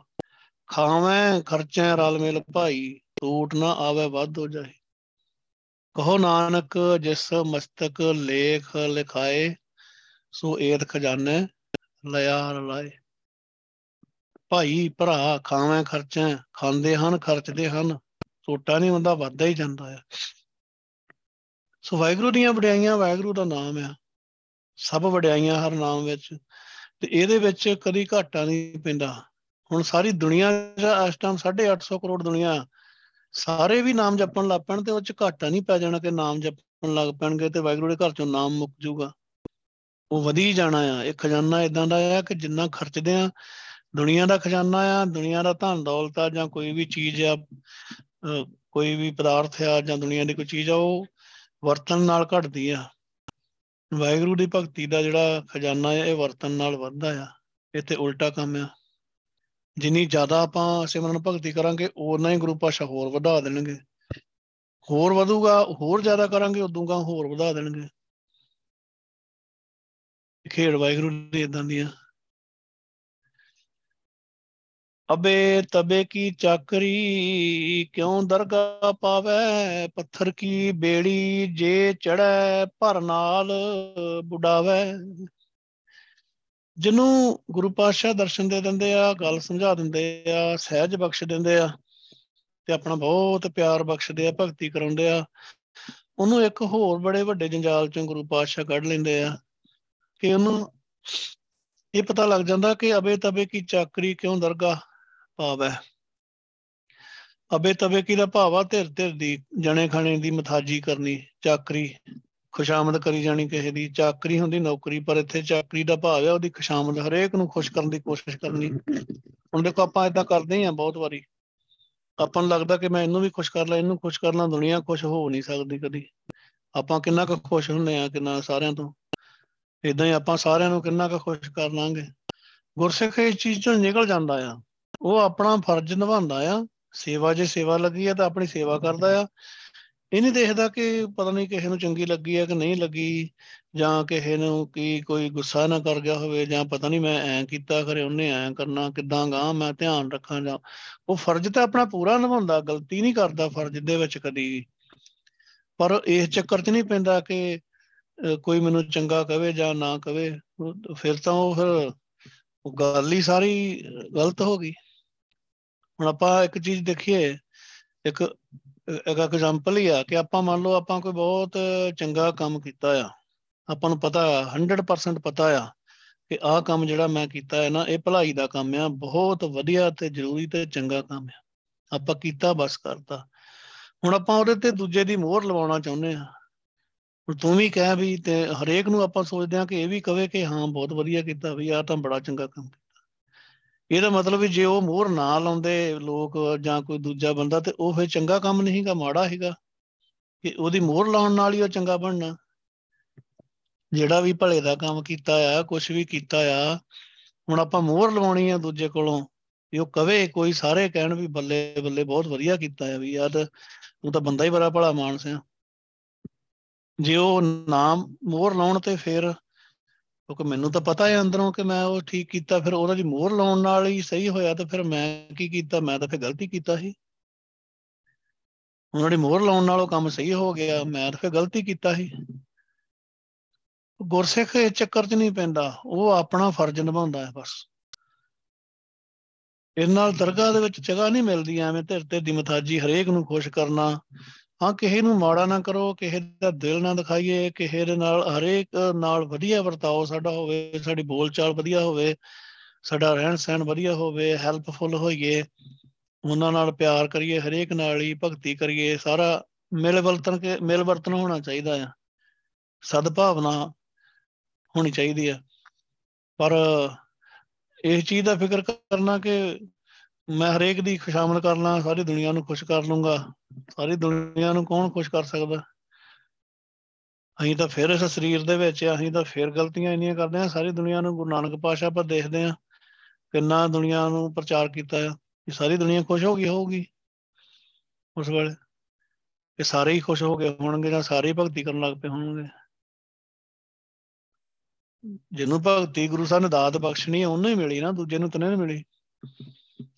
ਸੋ ਦਰਗਾਹ ਦੇ ਵਿੱਚ ਜਗ੍ਹਾ ਨਹੀਂ ਮਿਲਦੀ ਜੇ ਆਪਾਂ ਐਵੇਂ ਧਿਰ ਧਿਰ ਦੀ ਮਥਾਜੀ ਕਰਦੇ ਆ ਤੇ ਉਹ ਖੁਸ਼ਾਮਦ ਕਰਦੇ ਆ ਕਿਉਂਕਿ ਉਹਨਾਂ ਨੇ ਸਾਡੇ ਕੰਮ ਨਹੀਂ ਆਉਣਾ, ਸਾਡੇ ਕੰਮ ਗੁਰੂ ਸਾਹਿਬ ਨੇ ਆਉਣਾ ਆ। ਪੱਥਰ ਕੀ ਬੇੜੀ ਜੇ ਚੜਾ ਭਰ ਨਾਲ ਬੁੜਾਵੇ ਜੇ ਕੋਈ ਬੰਦਾ ਪੱਥਰ ਦੀ ਬੇੜੀ ਦੇ ਵਿੱਚ ਚੜਦਾ ਹੈ ਪਰ ਨਾਲ ਹੁੰਦਾ ਆ ਸਮੁੰਦਰ। ਤੇ ਲੱਲੇ ਨੂੰ ਸਿਹਾਰੀ ਆ ਸਮੁੰਦਰ ਦੇ ਵਿੱਚ। ਸਮੁੰਦਰ 'ਚ ਭਾਰਤ ਤੇ ਨਾਲ ਦੋ ਸ਼ਬਦ ਨਹੀਂ ਹੈਗੇ। ਕਈ ਥਾਵਾਂ ਤੇ ਗਲਤ ਲਿਖੇ ਹੋਏ ਹੈ ਪਰ ਭਾਰਤ ਦੇ ਨਾਲ ਇਹ ਪਰਨਾਲ ਆ। ਪਰਨਾਲ ਦਾ ਭਾਵ ਆ, ਸਮੁੰਦਰ ਦੇ ਵਿੱਚ ਪਰਨਾਲ ਸਮੁੰਦਰ ਦੇ ਵਿੱਚ ਡੁੱਬ ਜਾਂਦਾ ਆ। ਇਸ ਸੰਸਾਰ ਸਮੁੰਦਰ ਦੇ ਵਿੱਚ ਹੀ ਉਹ ਬੰਦਾ ਡੁੱਬ ਜਾਂਦਾ ਆ, ਜਿਹੜਾ ਹਰੇਕ ਦੀ ਖੁਸ਼ਾਮਦ ਕਰਨੀ ਚਾਹੁੰਦਾ ਹੈ, ਹਰੇਕ ਨੂੰ ਖੁਸ਼ ਕਰਨਾ ਚਾਹੁੰਦਾ ਪੱਥਰ ਦੀ ਬੇੜੀ ਤੇ ਚੜਿਆ ਆ ਉਹ। ਪੱਥਰ ਦੀਆਂ ਬੇੜੀਆਂ ਆ ਜਿਨ੍ਹਾਂ ਨੂੰ ਆਪਾਂ ਖੁਸ਼ ਕਰਨਾ ਚਾਹੁੰਦੇ ਆ। ਤੇ ਉਹ, ਕਿਉਂਕਿ ਜਿਹੜਾ ਗੁਰਸਿੱਖ ਆ, ਉਹ ਤੇ ਹਰੇਕ ਚੀਜ਼ ਨੂੰ ਐਪਰੀਸ਼ੀਏਟ ਕਰਦਾ, ਉਹਨੂੰ ਕਹਿਣ ਦੀ ਲੋੜ ਨਹੀਂ ਪੈਂਦੀ। ਉਹ ਹਰੇਕ ਦਾ ਭਲਾ ਮੰਗਦਾ ਆ, ਸਰਬੱਤ ਦਾ ਭਲਾ ਕਹਿੰਦਾ ਆ ਉਹ ਤਾਂ। ਉਹਨੂੰ ਇਹ ਥੋੜਾ ਉਹਨੂੰ ਕਹਿਣਾ ਪੈਂਦਾ ਕਿ ਤੂੰ ਕਹਿ ਵੀ ਸਰਬੱਤ ਦਾ ਭਲਾ ਤਾਂ ਕਹੂਗਾ। ਉਹਨੂੰ ਪਤਾ ਆ ਕਿ ਸਰਬੱਤ ਦਾ ਭਲਾ ਮੰਗਣਾ। ਜੇ ਆਪਾਂ ਜੇ ਜਣੇ ਖਣੇ ਦੀ ਮਥਾਜੀ ਕਰਦੇ ਆ ਚਾਕਰੀ ਕਰਦੇ ਆ ਤਾਂ ਸਮਝ ਲਓ ਵੀ ਵਾਹਿਗੁਰੂ ਨੂੰ ਛੱਡ ਕੇ ਆਪਾਂ ਦੂਜਿਆਂ ਦੇ ਮਗਰ ਲੱਗੇ ਆ ਕਿ ਇਹ ਸਾਡਾ ਕੁਝ ਕਰ ਦੇਣਗੇ, ਉਹਨਾਂ ਦਰਗਾਹ ਦੇ ਵਿੱਚ ਢੋਈ ਨਹੀਂ ਮਿਲ ਸਕਦੀ। ਆਪਣੜਾ ਮਨ ਵੇਚੀਐ, ਸਿਰ ਦੀਜੈ ਨਾਲੇ, ਗੁਰਮੁਖ ਵਸਤ ਪਛਾਣੀਐ, ਆਪਣਾ ਘਰ ਭਾਲੇ। ਜਿਹੜੇ ਗੁਰਸਿੱਖ ਨੂੰ ਗੁਰੂ ਪਾਤਸ਼ਾਹ ਦਰਸ਼ਨ ਦੇ ਦਿੰਦੇ ਆ, ਆਪਣਾ ਮਹਿਲ ਦਿਖਾ ਦਿੰਦੇ ਆ, ਭਗਤੀ ਵਿੱਚ ਪਰਪੱਕ ਕਰ ਲੈਂਦੇ ਆ, ਆਪਣੇ ਵਰਗਾ ਬਣਾ ਲੈਂਦੇ ਆ, ਉਹਨੂੰ ਇਹ ਗੱਲ ਦੀ ਪੂਰੀ ਸੂਝ ਹੋ ਜਾਂਦੀ ਆ ਕਿ ਆਪਣਾ ਮਨ ਗੁਰੂ ਪਾਤਸ਼ਾਹ ਦੇ ਅੱਗੇ ਵੇਚਣਾ ਆ, ਮਨ ਵੇਚਣਾ ਆ, ਕਿਉਂਕਿ ਇਹੀ ਤੇ ਇੱਕ ਹੈਗਾ ਆ ਜਿਹੜਾ ਨਹੀਂ ਮੰਨਦਾ ਗੱਲ, ਵੇਚੀਐ, ਵੇਚੀਦਾ ਹੈ, ਵੇਚੀਐ ਵੇਚੀਦਾ ਹੈ, ਆਪਣਾ ਆਪਣੜਾ, ਆਪਣਾ। ਆ ਇੱਕ ਜਿਹੜਾ ਮਨ ਅੰਦਰ ਹੈ ਨਾ ਜਿਹੜੀ ਤਾਕਤ ਹੈ ਸਾਰੀ ਦੀ ਸਾਰੀ, ਜਿਹੜਾ ਪਟਕਾਈ ਫਿਰਦਾ ਆ। ਇਹ ਤੇ ਆਪਣਾ ਸਿਰ ਵੀ ਨਾਲ ਹੀ ਦੇ ਦੇਣਾ ਚਾਹੀਦਾ। ਭਾਵ ਕਿ ਗੁਰੂ ਪਾਤਸ਼ਾਹ ਦੀ ਮੱਤ ਲੈ ਲੈਣੀ ਚਾਹੀਦੀ ਹੈ, ਆਪਣੀ ਮੱਤ ਛੱਡ ਦੇਣੀ ਚਾਹੀਦੀ ਆ। ਮਨ ਦੀ ਮੱਤ, ਮਨ ਕੀ ਮਤ ਤਿਆਗੋ, ਹਰ ਜਨ ਇਹ ਬਾਤ ਕਠੈਣੀ ਹੈ, ਤਾਂ ਬਹੁਤ ਔਖੀ ਹੈ ਪਰ ਛੱਡਣੀ ਪੈਣੀ ਆ। ਆਪਾਂ ਗੁਰਦੁਆਰੇ ਜਾਂਦੇ ਆ ਜਾ ਕੇ ਆਪਾਂ ਮੱਥਾ ਟੇਕਦੇ ਆ ਮੱਥਾ ਟੇਕਣ ਦਾ ਵੀ ਇਹੀ ਭਾਵ ਆ। ਗੁਰੂ ਪਾਸ਼ਾ ਆ ਜਿਹੜਾ ਮੇਰਾ ਮੱਥਾ ਜਿਹੜਾ ਮੇਰਾ ਸਿਰ ਆ ਨਾ, ਇਹਦੇ ਵਿੱਚ ਜਿਹੜੀ ਮੱਤ ਮੈਂ ਲਈ ਫਿਰਦਾ ਹਾਂ ਨਾ, ਇਹ ਮੈਂ ਤੁਹਾਡੇ ਚਰਨਾਂ ਅੱਗੇ ਰੱਖੀ। ਤੁਸੀਂ ਇਹਨੂੰ ਸੰਭੋ ਤੇ ਮੈਨੂੰ ਆਪਣੀ ਮੱਤ ਦਿਓ। ਔਰ ਆਪਾਂ ਸਿਰ ਰੱਖ ਕੇ ਫਿਰ ਸਿਰ ਚੱਕ ਲੈਂਦੇ ਆ ਫਿਰ ਨਹੀਂ ਆਪਾਂ ਉਹ ਮੱਤ ਉੱਥੇ ਰੱਖਦੇ। ਗੁਰੂ ਪਾਤਸ਼ਾਹ ਕਹਿੰਦੇ ਕਿ ਆਪਣਾ ਮਨ ਵੇਚੀਦਾ ਆ, ਉਸ ਗੁਰਸਿੱਖ ਨੂੰ ਸੋਝੀ ਆ ਜਾਂਦੀ ਆ। ਸਿਰ ਵੀ ਨਾਲ ਹੀ ਦੇ ਦੇਣਾ ਆ। ਗੁਰਮੁਖ ਵਸਤ ਵਸਤ ਪਛਾਣੀ ਆਪਣਾ ਘਰ ਭਾਲੇ। ਤੇ ਆਪਣੇ ਹਿਰਦੇ ਘਰ ਦੇ ਵਿੱਚ ਭਾਲੇ ਦੇ ਅਰਥ ਇੱਥੇ ਆਪਾਂ ਭਾਲ ਕੇ ਕਰਾਂਗੇ। ਕਿਰਿਆ ਵਿਸ਼ੇਸ਼ਣ ਭਾਲ ਦੇ ਲੱਲੇ ਨੂੰ ਸਿਹਾਰੀ ਵਾਂਗੂ ਅਰਥ ਕਰਾਂਗੇ, ਭਾਲੇ ਦੇ। ਸੋ ਜਿਹੜਾ ਗੁਰਸਿੱਖ ਆ, ਉਹ ਗੁਰੂ ਪਾਤਸ਼ਾਹ ਦੇ ਰਾਹੀਂ, ਗੁਰਮੁਖ ਗੁਰੂ ਦੇ ਰਾਹੀਂ, ਗੁਰੂ ਦੀ ਸ਼ਰਨ ਚ ਪੈ ਕੇ, ਗੁਰੂ ਦੀ ਬਖਸ਼ਿਸ਼ ਲੈ ਕੇ, ਆਪਣੇ ਘਰ ਦੇ ਵਿੱਚ ਭਾਲ ਕੇ ਹੀ ਉਸ ਵਸਤ ਨੂੰ ਪਛਾਣਦਾ ਹੈ। ਹਿਰਦੇ ਘਰ ਦੇ ਵਿੱਚ ਭਾਲ ਕੇ ਨਾਮ ਜਿਹੜਾ ਆ ਅੰਦਰ, ਜਿਹੜਾ ਅੰਦਰ ਵਾਹਿਗੁਰੂ ਆ, ਉਹਨੂੰ ਪਛਾਣਦਾ ਆ। ਜਿਨੇ ਆਪਣਾ ਸਿਰ ਗੁਰੂ ਸਾਹਿਬ ਨੂੰ ਦੇਤਾ, ਕਿਉਂਕਿ ਹੁਣ ਉਹ ਜਿਹੜੀ ਮੱਤ ਆ ਜਿਨੇ ਪਛਾਣਨਾ ਆ ਗੁਰੂ ਸਾਹਿਬ ਦੀ ਮੱਤ ਆ ਗੁਰੂ ਸਾਹਿਬ ਦੀ ਮੱਤ ਤੋਂ ਬਗੈਰ ਆਪਾਂ ਪਛਾਣ ਨਹੀਂ ਸਕਦੇ। ਤੇ ਆਪਣੇ ਹਿਰਦੇ ਘਰ ਦੇ ਵਿੱਚ ਭਾਲ ਕੇ ਉਹ ਉਸ ਵਸਤੂ ਨੂੰ ਪਛਾਣ ਲੈਂਦਾ ਹੈ, ਜਿਹੜੀ ਨਾਮ ਪਦਾਰਥ ਜਿਹੜਾ ਵਸਤ ਆ। ਤੇ ਪਛਾਣ ਕੇ ਤੇ ਫੇਰ ਬਸ ਉਹਨੂੰ ਵਰਤਦਾ ਆ। ਹੁਣ ਆਪਾਂ ਨੂੰ ਜਿਹੜੀ ਵਸਤ ਚਾਹੀਦੀ ਹੁੰਦੀ ਆ, ਆਪਾਂ ਪਛਾਣ ਲੈਨੇ ਆ ਜਾਂ ਕਿਤੋਂ ਲੈ ਆਉਨੇ ਆ, ਉਦੋਂ ਬਾਅਦ ਆਪਾਂ ਨੂੰ ਵਰਤਣਾ ਹੁੰਦਾ। ਹੁਣ ਜੇ ਨਾਮ ਪਦਾਰਥ ਦੀ ਪਛਾਣ ਆ ਗਈ ਆ ਵੀ ਅੰਦਰੋਂ ਹੀ ਮੇਰੇ ਵਾਹਿਗੁਰੂ ਨੇ ਅੰਦਰ ਮੇਰੇ ਪਾਇਆ ਹੀ ਖਜ਼ਾਨਾ, ਤੇ ਹੁਣ ਇਹਨੂੰ ਵਰਤਣਾ ਆ। ਵਰਤਣਾ ਕੀ ਆ? ਹੋਰ ਸੁਰਤੀ ਲਾਉਣੀ ਆ, ਹੋਰ ਭਗਤੀ ਕਰਨੀ ਆ, ਹੋਰ ਨਾਮ ਜਪਣਾ ਆ, ਹੋਰ ਗੁਰੂ ਪਾਤਸ਼ਾਹ ਦੀਆਂ ਬਖਸ਼ਿਸ਼ਾਂ ਲੈਣੀਆਂ ਆ। ਸੋ ਇਸ ਤਰ੍ਹਾਂ ਆਪਣਾ ਮਨ ਵਿੱਚ ਹੀ ਦਇਆ, ਸਿਰ ਵੀ ਨਾਲ ਹੀ ਦੇ ਦੀਦਾ ਆ ਗੁਰੂ ਵਾਲੇ ਬਣ ਕੇ ਆਪਣੇ ਘਰੋਂ ਹੀ ਭਾਲ ਕੇ ਇਸ ਵਸਤੂ ਨੂੰ ਪਛਾਣਿਆ ਉਸ ਗੁਰਸਿੱਖ ਨੇ ਗੁਰੂ ਦੇ ਰਾਹੀਂ। ਜੰਮਣ ਮਰਣਾ ਆਖੀਐ, ਤਿਨ ਕਰਤਾ ਕੀਆ। ਆਪ ਗਵਾਇਆ ਆਪ ਗਵਾਇਆ ਮਰ ਰਹੇ, ਫਿਰ ਮਰਨ ਨਾ ਥੀਆ। ਜੰਮਣ ਮਰਣਾ ਆਖੀਐ, ਤਿਨ ਕਰਤਾ ਕੀਆ। ਹਰੇਕ ਇਹ ਚੀਜ਼ ਜਾਣਦਾ ਆ, ਲੋਕ ਇਹ ਕਹਿੰਦੇ ਵੀ ਆ ਕਿ ਜਿਹੜਾ ਜੰਮਣ ਮਰਨ ਦਾ ਗੇੜ ਆ 84 ਲੱਖ ਜੂਨੀਆਂ ਦਾ ਜਨਮ ਮਰਨ ਦਾ ਜੰਮ ਪਿਆ, ਮਰ ਗਿਆ, ਇਹ ਵੈਗਰੂ ਨੇ ਬਣਾਇਆ ਹੈ ਇਹ ਖੇਡ ਬਣਾਈ ਹੈ ਇਹ ਵੈਗਰੂ ਦੀ ਬਣਾਈ ਹੋਈ ਖੇਡ ਆ ਕਿ ਜੀਵ ਜੰਮਦੇ ਮਰਦੇ ਆ, ਕਦੇ ਕਿਸੇ ਜੂਨ ਚ ਆ ਗਏ, ਫਿਰ ਅਗਲੀ ਚ ਚਲ ਗਏ, ਨਰਕਾਂ ਚ ਚਲ ਗਏ, ਜੰਮਦੇ ਮਰਦੇ ਰਹਿੰਦੇ ਆ। ਤਿੰਨ ਕਰਤਾ ਕਿ ਆ, ਤਿੰਨ ਉਸ ਨੇ ਕਰਤਾ, ਕਰਤੇ ਨੇ ਕੀਆ ਬਣਾਇਆ। ਇਹ ਖੇਡ ਵੈਗਰੂ ਨੇ ਬਣਾਈ ਆ। ਇਹ ਜਿਹੜਾ ਜੰਮਣ ਮਰਨ ਦਾ ਗੇੜ ਆ, ਇਹ ਵੈਗਰੂ ਨੇ ਬਣਾਇਆ। ਪਰ ਆਪ ਗਵਾਇਆ ਆਪ ਗਵਾਇਆ ਮਰ ਰਹੇ, ਫਿਰ ਮਰਨ ਨਾ ਥੀਆ।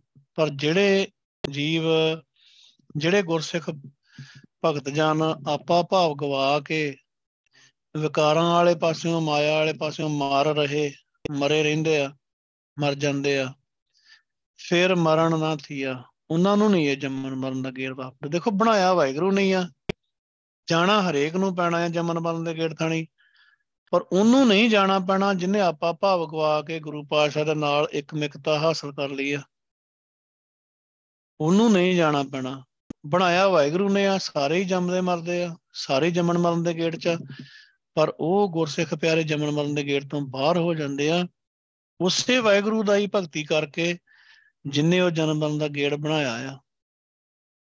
ਆਪ ਗਵਾਇਆ, ਆਪਾ ਭਾਵ ਗਵਾਇਆ। ਗਵਾ ਕੇ ਮਰ ਰਹੇ। ਮਰ ਗਏ। ਮਾਇਆ ਵਾਲੇ ਪਾਸਿਓਂ, ਵਿਕਾਰਾਂ ਵਾਲੇ ਪਾਸਿਓਂ ਮਰ ਗਏ। ਫੇਰ ਮਰਨ ਨਾ ਥੀਆ ਫੇਰ ਇਹ ਨਹੀਂ ਵਿਆਪਦਾ ਜਨਮ ਮਰਨ ਸਾਈ ਕਾਰ ਕਮਾਵਣੀ, ਧੁਰ ਕੀ ਫਰਮਾਈ। ਜੇ ਮਨ ਸਤਗੁਰ ਦੇ ਮਿਲੈ, ਕਿਨ ਕੀਮਤ ਪਾਈ। ਜਦੋਂ ਗੁਰਸਿੱਖ ਦਾ ਜੀਵਨ ਬਹੁਤ ਉੱਚਾ ਹੋ ਜਾਂਦਾ ਆ, ਉਹਨੂੰ ਖੇਡ ਦੀ ਸਮਝ ਆ ਜਾਂਦੀ ਹੈ ਗੁਰੂ ਪਾਤਸ਼ਾਹ ਦੇ ਦਰਸ਼ਨ ਹੋ ਜਾਂਦੇ ਆ, ਫਿਰ ਉਹ ਸਾਰਾ ਜਿੰਨਾ ਸਮਾਂ ਨੂੰ ਮਿਲਿਆ ਹੋਇਆ ਆ, ਉਹ ਵਾਹਿਗੁਰੂ ਦੀ ਦੱਸੀ ਹੋਈ ਸਾਈ ਦਾ ਭਾਵਾ ਉਹ ਹੀ ਕਾਰ ਕਮਾਵਣੀ ਕਮਾਉਂਦਾ ਆ, ਉਹਨੇ ਉਹ ਹੀ ਕਾਰ ਕਮਾਉਣੀ ਹੁੰਦੀ ਆ, ਜਿਹੜੀ ਧੁਰ ਕੀ ਫਰਮਾਈ, ਜਿਹੜੀ ਧੁਰੋਂ ਹੀ ਗੁਰੂ ਪਾਤਸ਼ਾਹ ਨੇ ਜਿਹੜੀ ਕਿਹਾ ਸੀ ਕਿ ਕਰਨੀ ਆ ਆਹ ਹੀ ਕਰਨਾ ਹੈ ਹੁਕਮ ਜਿਹੜਾ ਸੀਗਾ, ਸ਼ੁਰੂ ਤੋਂ ਹੀ ਨਾਮ ਜਪਣ ਦਾ ਹੁਕਮ ਸੀਗਾ, ਭਗਤੀ ਦਾ ਹੁਕਮ ਸੀਗਾ। ਹੁਕਮ, ਹੁਕਮੇ ਅੰਦਰ ਸਭ ਕੋ ਬਾਹਰ ਹੁਕਮ ਨਾ ਕੋਈ, ਨਾਨਕ ਹੁਕਮੈ ਜੇ ਬੁੱਝੈ ਤਾਂ ਹਮ ਮੈਂ ਕਹੇ, ਜਿਹੜਾ ਆਪਾਂ ਪਹਿਲਾਂ ਜਪਦੀ ਪੌੜੀ ਤੇ ਮੈਨੂੰ ਪੰਕਤੀ ਭੁੱਲ ਗਈ, ਉੱਥੇ ਗੁਰੂ ਪਾਸ਼ਾ ਕਹਿੰਦੇ ਆ ਕਿ ਹੁਕਮ ਨਾਲ ਹੀ ਲਿਖਿਆ ਗੁਰੂ ਪਾਸ਼ਾ ਨੇ ਭਗਤੀ ਦਾ। ਤੇ ਬਸ ਪਰੋਂ ਕੋ ਕਰਕੇ ਰਾਜੀ ਨਹੀਂ। ਧੁਰ ਕੀ ਫਰਮਾਈ? ਧੁਰੋਂ ਹੀ ਇਹ ਜਿਹੜੀ ਕਾਰ ਆ, ਜਿਹੜੀ ਇਹ, ਜਿਹੜਾ ਇਹ ਗੁਰੂ ਸਾਹਿਬ ਦਾ ਹੁਕਮ ਆ, ਇਹ ਉਹਨੂੰ ਸਮਝ ਆ ਜਾਂਦਾ ਆ ਤੇ ਉਹ ਇਸੇ ਨੂੰ ਹੀ ਕਮਾਉਂਦਾ ਆ। ਕਿ ਨਾਲ ਹੀ ਗੁਰੂ ਸਾਹਿਬ ਨੇ ਕਿਹਾ ਹੈਗਾ ਕਿ ਭਗਤੀ ਕਰਨੀ ਆ, ਬਸ ਉਹਦੇ ਨਾਲ ਜੁੜ ਗਿਆ। ਸਾਈ ਕਾਰ ਕਮਾਵਣੀ, ਉਹ ਹੀ ਕਾਰ ਉਹ ਕਮਾਉਣੀ ਸ਼ੁਰੂ ਕਰ ਦਿੰਦਾ। ਹੈ ਸਾਈ ਇਸਤਰੀਵਾਚਕ ਦਾ ਪ੍ਰਣਾਮ ਹੈ ਉਹ ਹੀ ਕਾਰ ਉਸਨੇ ਕਮਾਵਣੀ ਹੁੰਦੀ ਹੈ। ਜੋ ਧੁਰੋਂ ਵਾਹਿਗੁਰੂ ਨੇ ਸੱਚਖੰਡ ਤੋਂ ਹੁਕਮ ਕੀਤਾ ਆ ਕਿ ਦੇਖ ਤੂੰ ਭਗਤੀ ਕਰਨ ਵਾਸਤੇ ਆਇਆ। ਜੇ ਮਨ ਸਤਿਗੁਰ ਦੇ ਮਿਲੇ, ਕਿਨ ਕੀਮਤ ਪਾਈ। ਪਰ ਜੇ ਜੀਵ ਆਪਣਾ ਮਨ ਗੁਰੂ ਪਾਸ਼ਾ ਨੂੰ ਦੇ ਕੇ ਮਿਲੇ, ਮਿਲ ਜਾਂਦਾ ਹੈ, ਭਾਵ ਕਿ ਵਾਹਿਗੁਰੂ ਦੇ ਚਰਨਾਂ 'ਚ ਟਿਕ ਜਾਂਦਾ ਆ। ਆਪਣਾ ਮਨ ਵਾਹਿਗੁਰੂ ਨੂੰ ਗੁਰੂ ਸਾਹਿਬ ਨੂੰ ਦੇ ਕੇ ਗੁਰੂ ਪਾਸ਼ਾ ਦੇ ਨਾਲ ਸੁਰਤੀ ਟਿਕ ਜਾਂਦੀ ਆ, ਤੇ ਫਿਰ ਇਸ ਜਿਹੜਾ ਗੁਰਸਿੱਖਿਆ, ਇਹਦੀ ਕੋਈ ਕੀਮਤ ਨਹੀਂ ਪਾ ਸਕਦਾ। ਇਹਦਾ ਜੀਤ, ਜੀਵਨ ਇਦਾਂ ਦਾ ਅਮੁੱਲ ਬਣ ਜਾਂਦਾ ਆ ਕਿ ਇਹਦੀ ਕੋਈ ਕੀਮਤ ਨਹੀਂ ਪਾ ਸਕਦਾ। ਇਸ ਭਗਤੀ ਦੀ ਵੀ ਕੀਮਤ ਨਹੀਂ ਆ, ਇਸ ਭਗਤੀ ਨੂੰ ਕਰਨ ਵਾਲੇ ਭਗਤਾਂ ਦੀ ਵੀ, ਇਸ ਦੁਨਿਆਵੀ ਕਿਸੇ ਵੀ ਚੀਜ਼ ਦੇ ਨਾਲ ਤੁਲਨਾ ਨਹੀਂ ਕੀਤੀ ਜਾ ਸਕਦੀ, ਮੁੱਲ ਨਹੀਂ ਪਾਇਆ ਜਾ ਸਕਦਾ। ਆਪਾਂ ਦੇਖਦੇ ਹਾਂ ਬਾਹਰੀ ਦੁਨੀਆ ਜਿੰਨੀ ਵੀ ਹੈਗੀ ਸਿਸਟਮ ਜਿੰਨਾ ਵੀ ਮਟੀਰੀਅਲ ਆ, ਹਰੇਕ ਚੀਜ਼ ਦੀ ਇੱਕ ਵੈਲਿਊ ਆ, ਇੱਕ ਮੁੱਲ ਆ। ਹਰੇਕ ਚੀਜ਼ ਜਿਹੜੀ ਵੀ ਆ, ਉਹਨੂੰ ਇਵੈਲੂਏਟ ਕਰ ਲੈਂਦੇ ਆ ਵੀ ਇਹਦੀ ਇੰਨੀ ਕੀਮਤ ਆ। ਮਾਰਕੀਟ ਵੈਲਿਊ ਜਿਹੜੀ ਆ ਵੱਧਦੀ ਘਟਦੀ ਰਹਿੰਦੀ ਆ। ਮੰਨ ਲਓ ਕਿਸੇ ਚੀਜ਼ ਦੀ ਮਾਰਕੀਟ ਵੈਲਿਊ ਅੱਜ ਜਿੰਨੀ ਆ, ਸਾਲ ਬਾਅਦ ਉਹ ਭਾਵੇਂ 10 ਗੁਣਾ ਵੱਧ ਜਾਵੇ 20 ਗੁਣਾ ਵੱਧ ਜਾਵੇ, ਪਰ ਫਿਰ ਵੀ ਉਹਦਾ ਮੁੱਲ ਕੁਛ ਨਾ ਕੁਛ ਹੈਗਾ ਆ। ਪਰ ਜਿਹੜਾ ਇਦਾਂ ਦਾ ਗੁਰਸਿੱਖ ਆ, ਭਗਤੀ ਦੇ ਜੀਵਨ ਵਾਲਾ, ਉਹਦਾ ਕੋਈ ਮੁੱਲ ਨਹੀਂ ਆ। ਉਹਦੀ ਭਗਤੀ ਦਾ ਕੋਈ ਮੁੱਲ ਨਹੀਂ ਆ। ਕੋਈ ਪਾ ਹੀ ਨਹੀਂ ਸਕਦਾ ਮੁੱਲ। ਦੱਸ ਹੀ ਨਹੀਂ ਸਕਦਾ ਕਿ ਇਹਦੀ ਕੀਮਤ ਕੀ ਆ। ਅਮੁੱਲ ਗੁਣ, ਅਮੁੱਲ ਵਪਾਰ, ਅਮੁੱਲ ਵਪਾਰੀਏ, ਅਮੁੱਲ ਭੰਡਾਰ। ਅਮੁੱਲ ਆਮੈ, ਅਮੁੱਲ ਲੈ ਜਾਹੇ, ਅਮੁੱਲ ਭਾਏ, ਅਮੁੱਲਾ ਸਮਾਹੇ। ਉਹ ਅਮੁੱਲ ਆ ਵਾਹਿਗੁਰੂ ਦੇ ਪੁੱਤਰ ਜਿਹੜੇ ਆ ਤੇ ਵਾਹਿਗੁਰੂ ਦੀ ਭਗਤੀ ਵੀ ਅਮੁੱਲ ਆ। ਪਰ ਉਹ ਆਪਣਾ ਮਨ ਗੁਰੂ ਪਾਸ਼ਾ ਨੂੰ ਦੇ ਮਿਲੇ।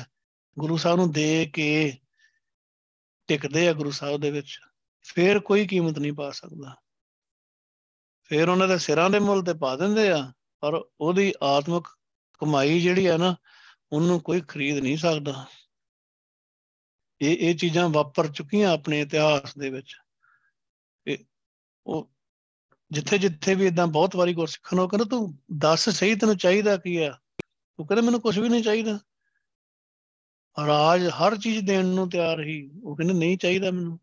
ਜਿਹੜੀਆਂ ਚੀਜ਼ਾਂ ਨੂੰ ਦੁਨੀਆ ਤਰਸਦੀ ਆ, ਉਹ ਕਹਿੰਦੇ ਸੀ ਤੂੰ ਜੋ ਕਹੇ ਤੈਨੂੰ ਦੇਣ ਨੂੰ ਤਿਆਰ ਆ। ਉਹ ਮੁੱਲ ਪਾਉਣਾ ਚਾਹੁੰਦੇ ਆ। ਹੁਣ ਦੁਨਿਆਵੀ ਚੀਜ਼ ਦੇ ਨਾਲ ਉਹਦਾ ਮੁੱਲ ਕਿੱਦਾਂ ਪੈ ਜਾਊਗਾ ਇਦਾਂ ਦੇ ਗੁਰਸਿੱਖ ਦਾ? ਜਿਹਨੇ ਗੁਰੂ ਪਾਤਸ਼ਾਹ ਨੂੰ ਆਪਾ ਭਾਵ ਆਪਣਾ ਮਨ ਦੇ ਕੇ ਗੁਰੂ ਸਾਹਿਬ ਦੇ ਨਾਲ ਟਿਕ ਗਿਆ ਉਹਦੀ ਕੋਈ ਕੀਮਤ ਨਹੀਂ ਪਾ ਸਕਦਾ। ਰਤਨਾ ਪਾਰਖ ਸੋ ਧਣੀ, ਤਿਨ ਕੀਮਤ ਪਾਈ ਨਾਨਕ ਸਾਹਿਬ, ਮਨ ਵਸੈ ਸੱਚੀ ਵਡਿਆਈ। ਬਾਹਰ ਤੇ ਕੋਈ ਕੀਮਤ ਨਹੀਂ ਪਾ ਸਕਦਾ ਇਦਾਂ ਦੇ ਗੁਰਸਿੱਖ ਦੀ। ਪਰ ਵਾਹਿਗੁਰੂ ਆਪ ਹੀ ਜਾਣਦਾ ਆ ਕਿ ਇਹ ਜਿਹੜਾ ਰਤਨ ਮੈਂ ਪੈਦਾ ਕੀਤਾ ਆ, ਜਿਹੜਾ ਗੁਰਸਿੱਖ ਇੱਕ ਮੈਂ ਰਤਨ ਬਣਾਇਆ ਆ, ਆਪਣੇ ਹੱਥੀਂ ਇਹ ਰਤਨ ਘੜਿਆ ਆ, ਉਸ ਰਤਨਾ ਨੂੰ ਪਾਰਖ ਪਾਰਖ ਦਾ ਭਾਵ ਹੈ ਪਰਖਣ ਵਾਲਾ, ਜਿਹੜਾ ਪਰਖ ਕਰਨੀ ਜਾਣਦਾ, ਸੋ ਧਣੀ ਧਣੀ ਹੁੰਦਾ ਮਾਲਕ ਮਾਲਕ ਵਾਹਿਗੁਰੂ ਜਿਹੜਾ ਰਤਨਾ ਨੂੰ ਪਰਖਣਾ ਜਾਣਦਾ ਹੈ ਕਿਉਂਕਿ ਦੁਨੀਆ ਜਿਹੜੀ ਆ ਰਤਨਾ ਨੂੰ ਪਰਖਣਾ ਨਹੀਂ ਜਾਣਦੀ, ਉਹ ਦੁਨਿਆਵੀ ਚੀਜ਼ਾਂ ਵਾਂਗੂ ਹੀ ਤੋਲਦੀ ਆ, ਤੇ ਰਤਨ ਗੁਰਸਿੱਖ ਦਾ ਜੀਵਨ ਆ ਉਹ ਵਾਹਿਗੁਰੂ ਹੀ ਇਹਨਾਂ ਦੀ ਕੀਮਤ ਪਾਉਂਦਾ ਆ। ਉਹ ਕੀਮਤ ਕਿਹੜੀ ਹੁੰਦੀ ਆ? ਉਹ ਕੀਮਤ ਆਤਮਿਕ ਆ। ਉਹ ਇਹਨਾਂ ਨੂੰ ਬਖਸ਼ਿਸ਼ਾਂ ਕਰਦਾ ਹੈ ਬਹੁਤ ਜ਼ਿਆਦੀਆਂ। ਸੱਚਖੰਡ ਦੇ ਵਿੱਚ ਲੈ ਜਾਂਦਾ ਹੈ ਗੁਰੂ ਪਾਤਸ਼ਾਹ ਆਪਣਾ ਪੂਰਾ ਪਿਆਰ ਬਖਸ਼ਦੇ ਆ। ਉਹਨੂੰ ਸੇਵਾ ਬਖਸ਼ਦੇ ਆ। ਉਹਨੂੰ ਵੱਧ ਤੋਂ ਵੱਧ ਭਗਤੀ ਕਰਾਉਂਦੇ ਆ। ਇਹ ਕੀਮਤ ਗੁਰੂ ਪਾਤਸ਼ਾਹ ਪਾਉਂਦੇ ਆ। ਗੁਰਸਿੱਖ ਦੀ ਗੁਰੂ ਸਾਹਿਬ ਇਹ ਕੀਮਤ ਪਾਉਂਦੇ ਆ ਕਿ ਉਹਦੀ ਭਗਤੀ ਨੂੰ ਪ੍ਰਵਾਨ ਕਰਦੇ ਆ। ਉਹਨੂੰ ਕਹਿੰਦੇ ਵੀ ਆ ਮੇਰਾ ਪੁੱਤਰ ਗੁਰਸਿੱਖ ਭਗਤੀ ਕਰਦਾ ਆ ਇਹ ਮੈਨੂੰ ਬਹੁਤ ਪਿਆਰਾ ਆ ਇਹ ਕੀਮਤ ਗੁਰੂ ਸਾਹਿਬ ਨੇ ਪਾਈ ਆ। ਕਿਉਂਕਿ ਗੁਰੂ ਪਾਤਸ਼ਾਹ ਰਤਨਾ ਨੂੰ ਪਰਖਣਾ ਜਾਣਦੇ ਆ ਮਾਲਕ ਵਾਹਿਗੁਰੂ। ਸੋ ਧਣੀ, ਉਹ ਮਾਲਕ, ਧਣੀ ਮਾਲਕ, ਪਾਰਖ ਪਰਖਣ ਵਾਲਾ ਰਤਨਾ ਨੂੰ ਪਾਰਖ, ਰਤਨਾ ਪਾਰਖ, ਰਤਨਾ ਨੂੰ ਪਰਖਣ ਵਾਲਾ ਵਾਹਿਗੁਰੂ। ਹੈ ਨਾਨਕ, ਸਾਹਿਬ ਮਾਲਕ, ਜਿਸ ਮਨੁੱਖ ਦੇ ਮਨ ਦੇ ਵਿੱਚ ਵਸ ਜਾਂਦਾ ਆ, ਉਹਨੂੰ ਇਹ ਸਦਾ ਥਿਰ, ਸੱਚੀ ਦਾ ਭਾਵਾ ਸਦੀਵੀ ਹੋਣ ਵਾਲੀ, ਸਦਾ ਰਹਿਣ ਵਾਲੀ ਵਡਿਆਈ ਆਪਣੇ ਦਰ ਘਰ ਦੇ ਵਿੱਚ, ਸੱਚਖੰਡ ਦੇ ਵਿੱਚ ਬਖਸ਼ਦਾ ਆ। ਕਿਉਂਕਿ ਅਸਲੀ ਜਿਹੜੀ ਵਡਿਆਈ ਆ, ਉਹ ਗੁਰੂ ਪਾਸ਼ਾ ਦੇ ਘਰ, ਸੱਚਖੰਡ ਦੇ ਵਿੱਚ ਆ। ਦੁਨਿਆਵੀ ਵਡਿਆਈ ਨਹੀਂ ਗੁਰਸਿੱਖਾਂ ਨੂੰ ਚਾਹੀਦੀ ਹੁੰਦੀ। ਜੇ ਆਪਾਂ ਭਗਤੀ ਵੀ ਕਰਦੇ ਆ ਨਾ, ਮੰਨ ਲਓ ਆਪਾਂ ਸੰਗਤ ਵੀ ਕਰਦੇ ਆ, ਸੇਵਾ ਵੀ ਕਰਦੇ ਆ, ਤੇ ਆਪਾਂ ਆਪਣੇ ਮਨ ਦੇ ਵਿੱਚ ਇਹ ਭਾਵਨਾ ਹੈ ਕਿ ਮੈਨੂੰ ਕੋਈ ਵਡਿਆਈ ਕਰੇ ਕਿ ਮੈਂ ਤਾਂ ਸੇਵਾ ਕਰਦਾ ਆ ਜਾਂ ਮੈਂ ਖਲਾਣਾ ਕਰਦਾ ਇਦਾਂ ਕਰਦੇ ਆ ਤਾਂ ਉਹ ਕੱਚੀ ਵਡਿਆਈ ਆ। ਆਪਾਂ ਭਲੇਖੇ ਚ ਆ ਗੁਰਸਿੱਖ ਹਮੇਸ਼ਾ ਹੀ ਗੁਰੂ ਪਾਤਸ਼ਾਹ ਦੀ ਵਡਿਆਈ ਦੀ ਅੰਦਰੋਂ ਰੱਖਦਾ ਜ਼ਰੂਰ ਆ, ਪਰ ਫਿਰ ਵੀ ਉਹਨੂੰ ਪਤਾ ਹੁੰਦਾ ਕਿ ਵਾਹਿਗੁਰੂ ਨੂੰ ਪਤਾ ਆ। ਇਹ ਨਹੀਂ ਕਿ ਉਹ ਹੁਣ ਉੱਥੋਂ ਦੀ ਵਡਿਆਈ ਮੰਗਣੀ ਸ਼ੁਰੂ ਕਰ ਦੇਵੇ ਤੇ ਉਹ ਵੀ ਇੱਕ ਤਰ੍ਹਾਂ ਦਾ ਲਾਲਚੀ ਆ। ਬਸ ਉਹ ਆਪਣਾ ਫਰਜ਼ ਨਿਭਾਉਂਦਾ ਆ। ਉਹਨੂੰ ਪਤਾ ਹੈ ਕਿ ਵਾਹਿਗੁਰੂ ਨੇ ਵਡਿਆਈ ਦੇਣੀ ਆ। ਪਰ ਰਹਿੰਦਾ ਭਾਣੇ ਵਿੱਚ ਆ। ਤੇ ਬਾਹਰਲੀ ਵਡਿਆਈ ਦੀ ਤਾਂ ਬਿਲਕੁਲ ਵੀ ਨਹੀਂ, ਉਹਦੇ ਅੰਦਰ ਕੋਈ ਚਾਹ ਨਾ ਰਹਿਣੀ ਚਾਹੀਦੀ। ਤੇ ਮੈਨੂੰ ਕੋਈ ਵਡਿਆਵੇ ਕਿ ਬੜੀ ਸੇਵਾ ਕਰਦਾ ਆ ਜਾਂ ਬੜਾ ਇਦਾਂ ਆ ਜਾਂ ਇਦਾਂ ਆ। ਅਸਲੀ ਵਡਿਆਈ ਉਹ ਆ ਜਿਹੜੀ ਗੁਰੂ ਪਾਤਸ਼ਾਹ ਦਿੰਦੇ ਆ। ਉਹ ਵਡਿਆਈ ਸੱਚਖੰਡ ਮਿਲਦੀ ਆ। ਜਿੰਦੇ ਜੀ ਜੋ ਸੁਰਤੀ ਲੱਗਦੀ ਸੱਚਖੰਡ ਜਾਂਦੇ ਆ, ਉਦੋਂ ਮਿਲਦੀ ਆ। ਤੇ ਜਦੋਂ ਗੁਰਸਿੱਖ ਭਗਤੀ ਵਾਲਾ ਗੁਰਸਿੱਖ ਆ ਸਰੀਰ ਛੱਡ ਕੇ ਅੱਗੇ ਜਾਂਦਾ ਆ, ਸੱਚਖੰਡ ਜਾਂਦਾ ਉੱਥੇ ਗੁਰੂ ਪਾਤਸ਼ਾਹ ਵਡਿਆਈ ਦਿੰਦੇ ਉਹ ਗੁਰਸਿੱਖ ਆ, ਸੰਤ ਆ, ਗੁਰੂ ਪਾਤਸ਼ਾਹ ਕੋਲ ਆਇਆ ਆ, ਇਹ ਗੁਰੂ ਸਾਹਿਬ ਦੀ ਵਡਿਆਈ ਆ। ਜਿਨ੍ਹਾਂ ਨੇ ਇਸ ਤਰ੍ਹਾਂ ਗੁਰੂ ਪਾਤਸ਼ਾਹ ਦੀਆਂ ਵਡਿਆਈਆਂ ਹਾਸਲ ਕੀਤੀਆਂ ਆ, ਉਹਨਾਂ ਨੇ ਸੋਝੀ ਹਾਸਲ ਕਰਕੇ, ਭਗਤੀ ਕਰਕੇ ਕੀਤੀਆਂ ਹੁਣ ਹਰ ਪਾਸੇ ਵਾਹਿਗੁਰੂ ਦੇਖਦਾ, ਜਹਾਂ ਦੇਖਾਂ ਤਾਂ ਸੋਇਆ ਵਰਨਾ ਜਾਣ। ਗੁਰੂ ਪਾਤਸ਼ਾਹ ਦੀ ਦੱਸੀ ਹੋਈ ਕਾਰ ਕਮਾ ਕੇ ਭਗਤੀ ਹੈ, ਤਾਂ ਭਾਵੇਂ ਔਖੀ ਆ, ਕਠਨ ਖੇਲ ਆ, ਪਰ ਕਰਦੇ ਆ ਗੁਰਸਿੱਖ ਗੁਰੂ ਸਾਹਿਬ ਦੀ ਬਖਸ਼ਿਸ਼ ਨਾਲ ਹੀ ਹੋ ਸਕਦੀ ਆ। ਬਖਸ਼ਿਸ਼ ਨਾਲ ਕਰਦੇ ਆ। ਗੁਰੂ ਸਾਹਿਬ ਆਪ ਹੀ ਕਰਾਉਂਦੇ ਆ, ਫੇਰ ਸਾਰੇ ਪਾਸੇ ਵਾਹਿਗੁਰੂ ਦਿਖਦਾ ਆ। ਉਸ ਤਰ੍ਹਾਂ ਨਹੀਂ ਵਾਹਿਗੁਰੂ ਬਾਹਰ ਉਹਨਾਂ ਚਿਰ ਵਾਹਿਗੁਰੂ ਬਾਹਰ ਨਹੀਂ, ਸਾਰੇ ਪਾਸੇ ਦਿਖ ਸਕਦਾ, ਜਿੰਨ ਚ ਅੰਦਰ ਨਹੀਂ ਦਿਖਦਾ ਸੋ ਆਪਾਂ ਵੀ ਗੁਰੂ ਪਾਤਸ਼ਾਹ ਨੂੰ ਦਾਸਾਂ ਬੇਨਤੀਆਂ ਕਰਨੀਆਂ ਵਾਹਿਗੁਰੂ। ਗੁਰੂ ਪਾਤਸ਼ਾਹ ਭਗਤੀ ਤੁਸੀਂ ਕਰਾਉਣੀ ਆ, ਸਿਮਰਨ ਦਾ ਅਭਿਆਸ ਤੁਸੀਂ ਕਰਾਉਣਾ ਆ, ਸੁਰਤੀਆਂ ਤੁਸੀਂ ਲਵਾਉਣੀਆਂ ਆ, ਬਾਣੀ ਦੀ ਵਿਚਾਰ ਤੁਸੀਂ ਕਰਾਉਣੀ ਆ, ਸਮਝ ਤੁਸੀਂ ਬਖਸ਼ਣੀ ਆ, ਜੀਵਨ ਗੁਰਸਿੱਖੀ ਦੇ ਹਿਸਾਬ ਨਾਲ ਚਲਾਉਣਾ ਆ ਤੇ ਤੁਸੀਂ ਚਲਾਉਣਾ ਆ ਪਾਤਸ਼ਾਹ। ਚਰਨ ਧੂੜ ਤੁਸੀਂ ਬਖਸ਼ਣੀ ਆ, ਸੰਗਤ ਬਖਸ਼ੋ, ਸਮਾਗਮ ਬਖਸ਼ੋ। ਪਿਆਰ ਗੁਰੂ ਪਾਤਸ਼ਾਹ ਵਾਹੇ ਬਹੁਤ ਕਰਦੇ ਆ। ਗੁਰੂ ਪਾਤਸ਼ਾਹ ਦਾ ਪਿਆਰ ਤਾਂ ਨਹੀਂ ਦੱਸਿਆ ਜਾ ਸਕਦਾ। ਗੁਰੂ ਪਾਤਸ਼ਾਹ, ਕਿਰਪਾ ਕਰੋ ਸੱਚੇ ਪਾਤਸ਼ਾਹ। ਇਦਾਂ ਹੀ ਪਿਆਰ ਕਰੋ, ਪਰ ਭਗਤੀ ਬਹੁਤ ਜ਼ਿਆਦਾ ਕਰਾਓ ਵਾਹਿਗੁਰੂ। ਸਿਮਰਨ ਕਰਾਓ, ਆਪਣੇ ਨਾਲ ਸੁਰਤੀ ਜੋੜੋ। ਅੰਦਰੋਂ ਖਿੱਚ ਤੜਪ ਬਖਸ਼ੋ ਕਿ ਵਾਹਿਗੁਰੂ ਕਹੀਏ। ਤੁਹਾਡੇ ਨਾਲ ਸੁਰਤੀ ਲੱਗੇ। ਗੁਰੂ ਸਾਹਿਬ ਬਖਸ਼ਿਸ਼ ਕਰਨ ਭੁੱਲਾਂ ਚੁੱਕਾਂ, ਬਖਸ਼ ਲੈਣੀਆਂ ਜੀ। ਵਾਹਿਗੁਰੂ ਜੀ ਕਾ ਖਾਲਸਾ, ਵਾਹਿਗੁਰੂ ਜੀ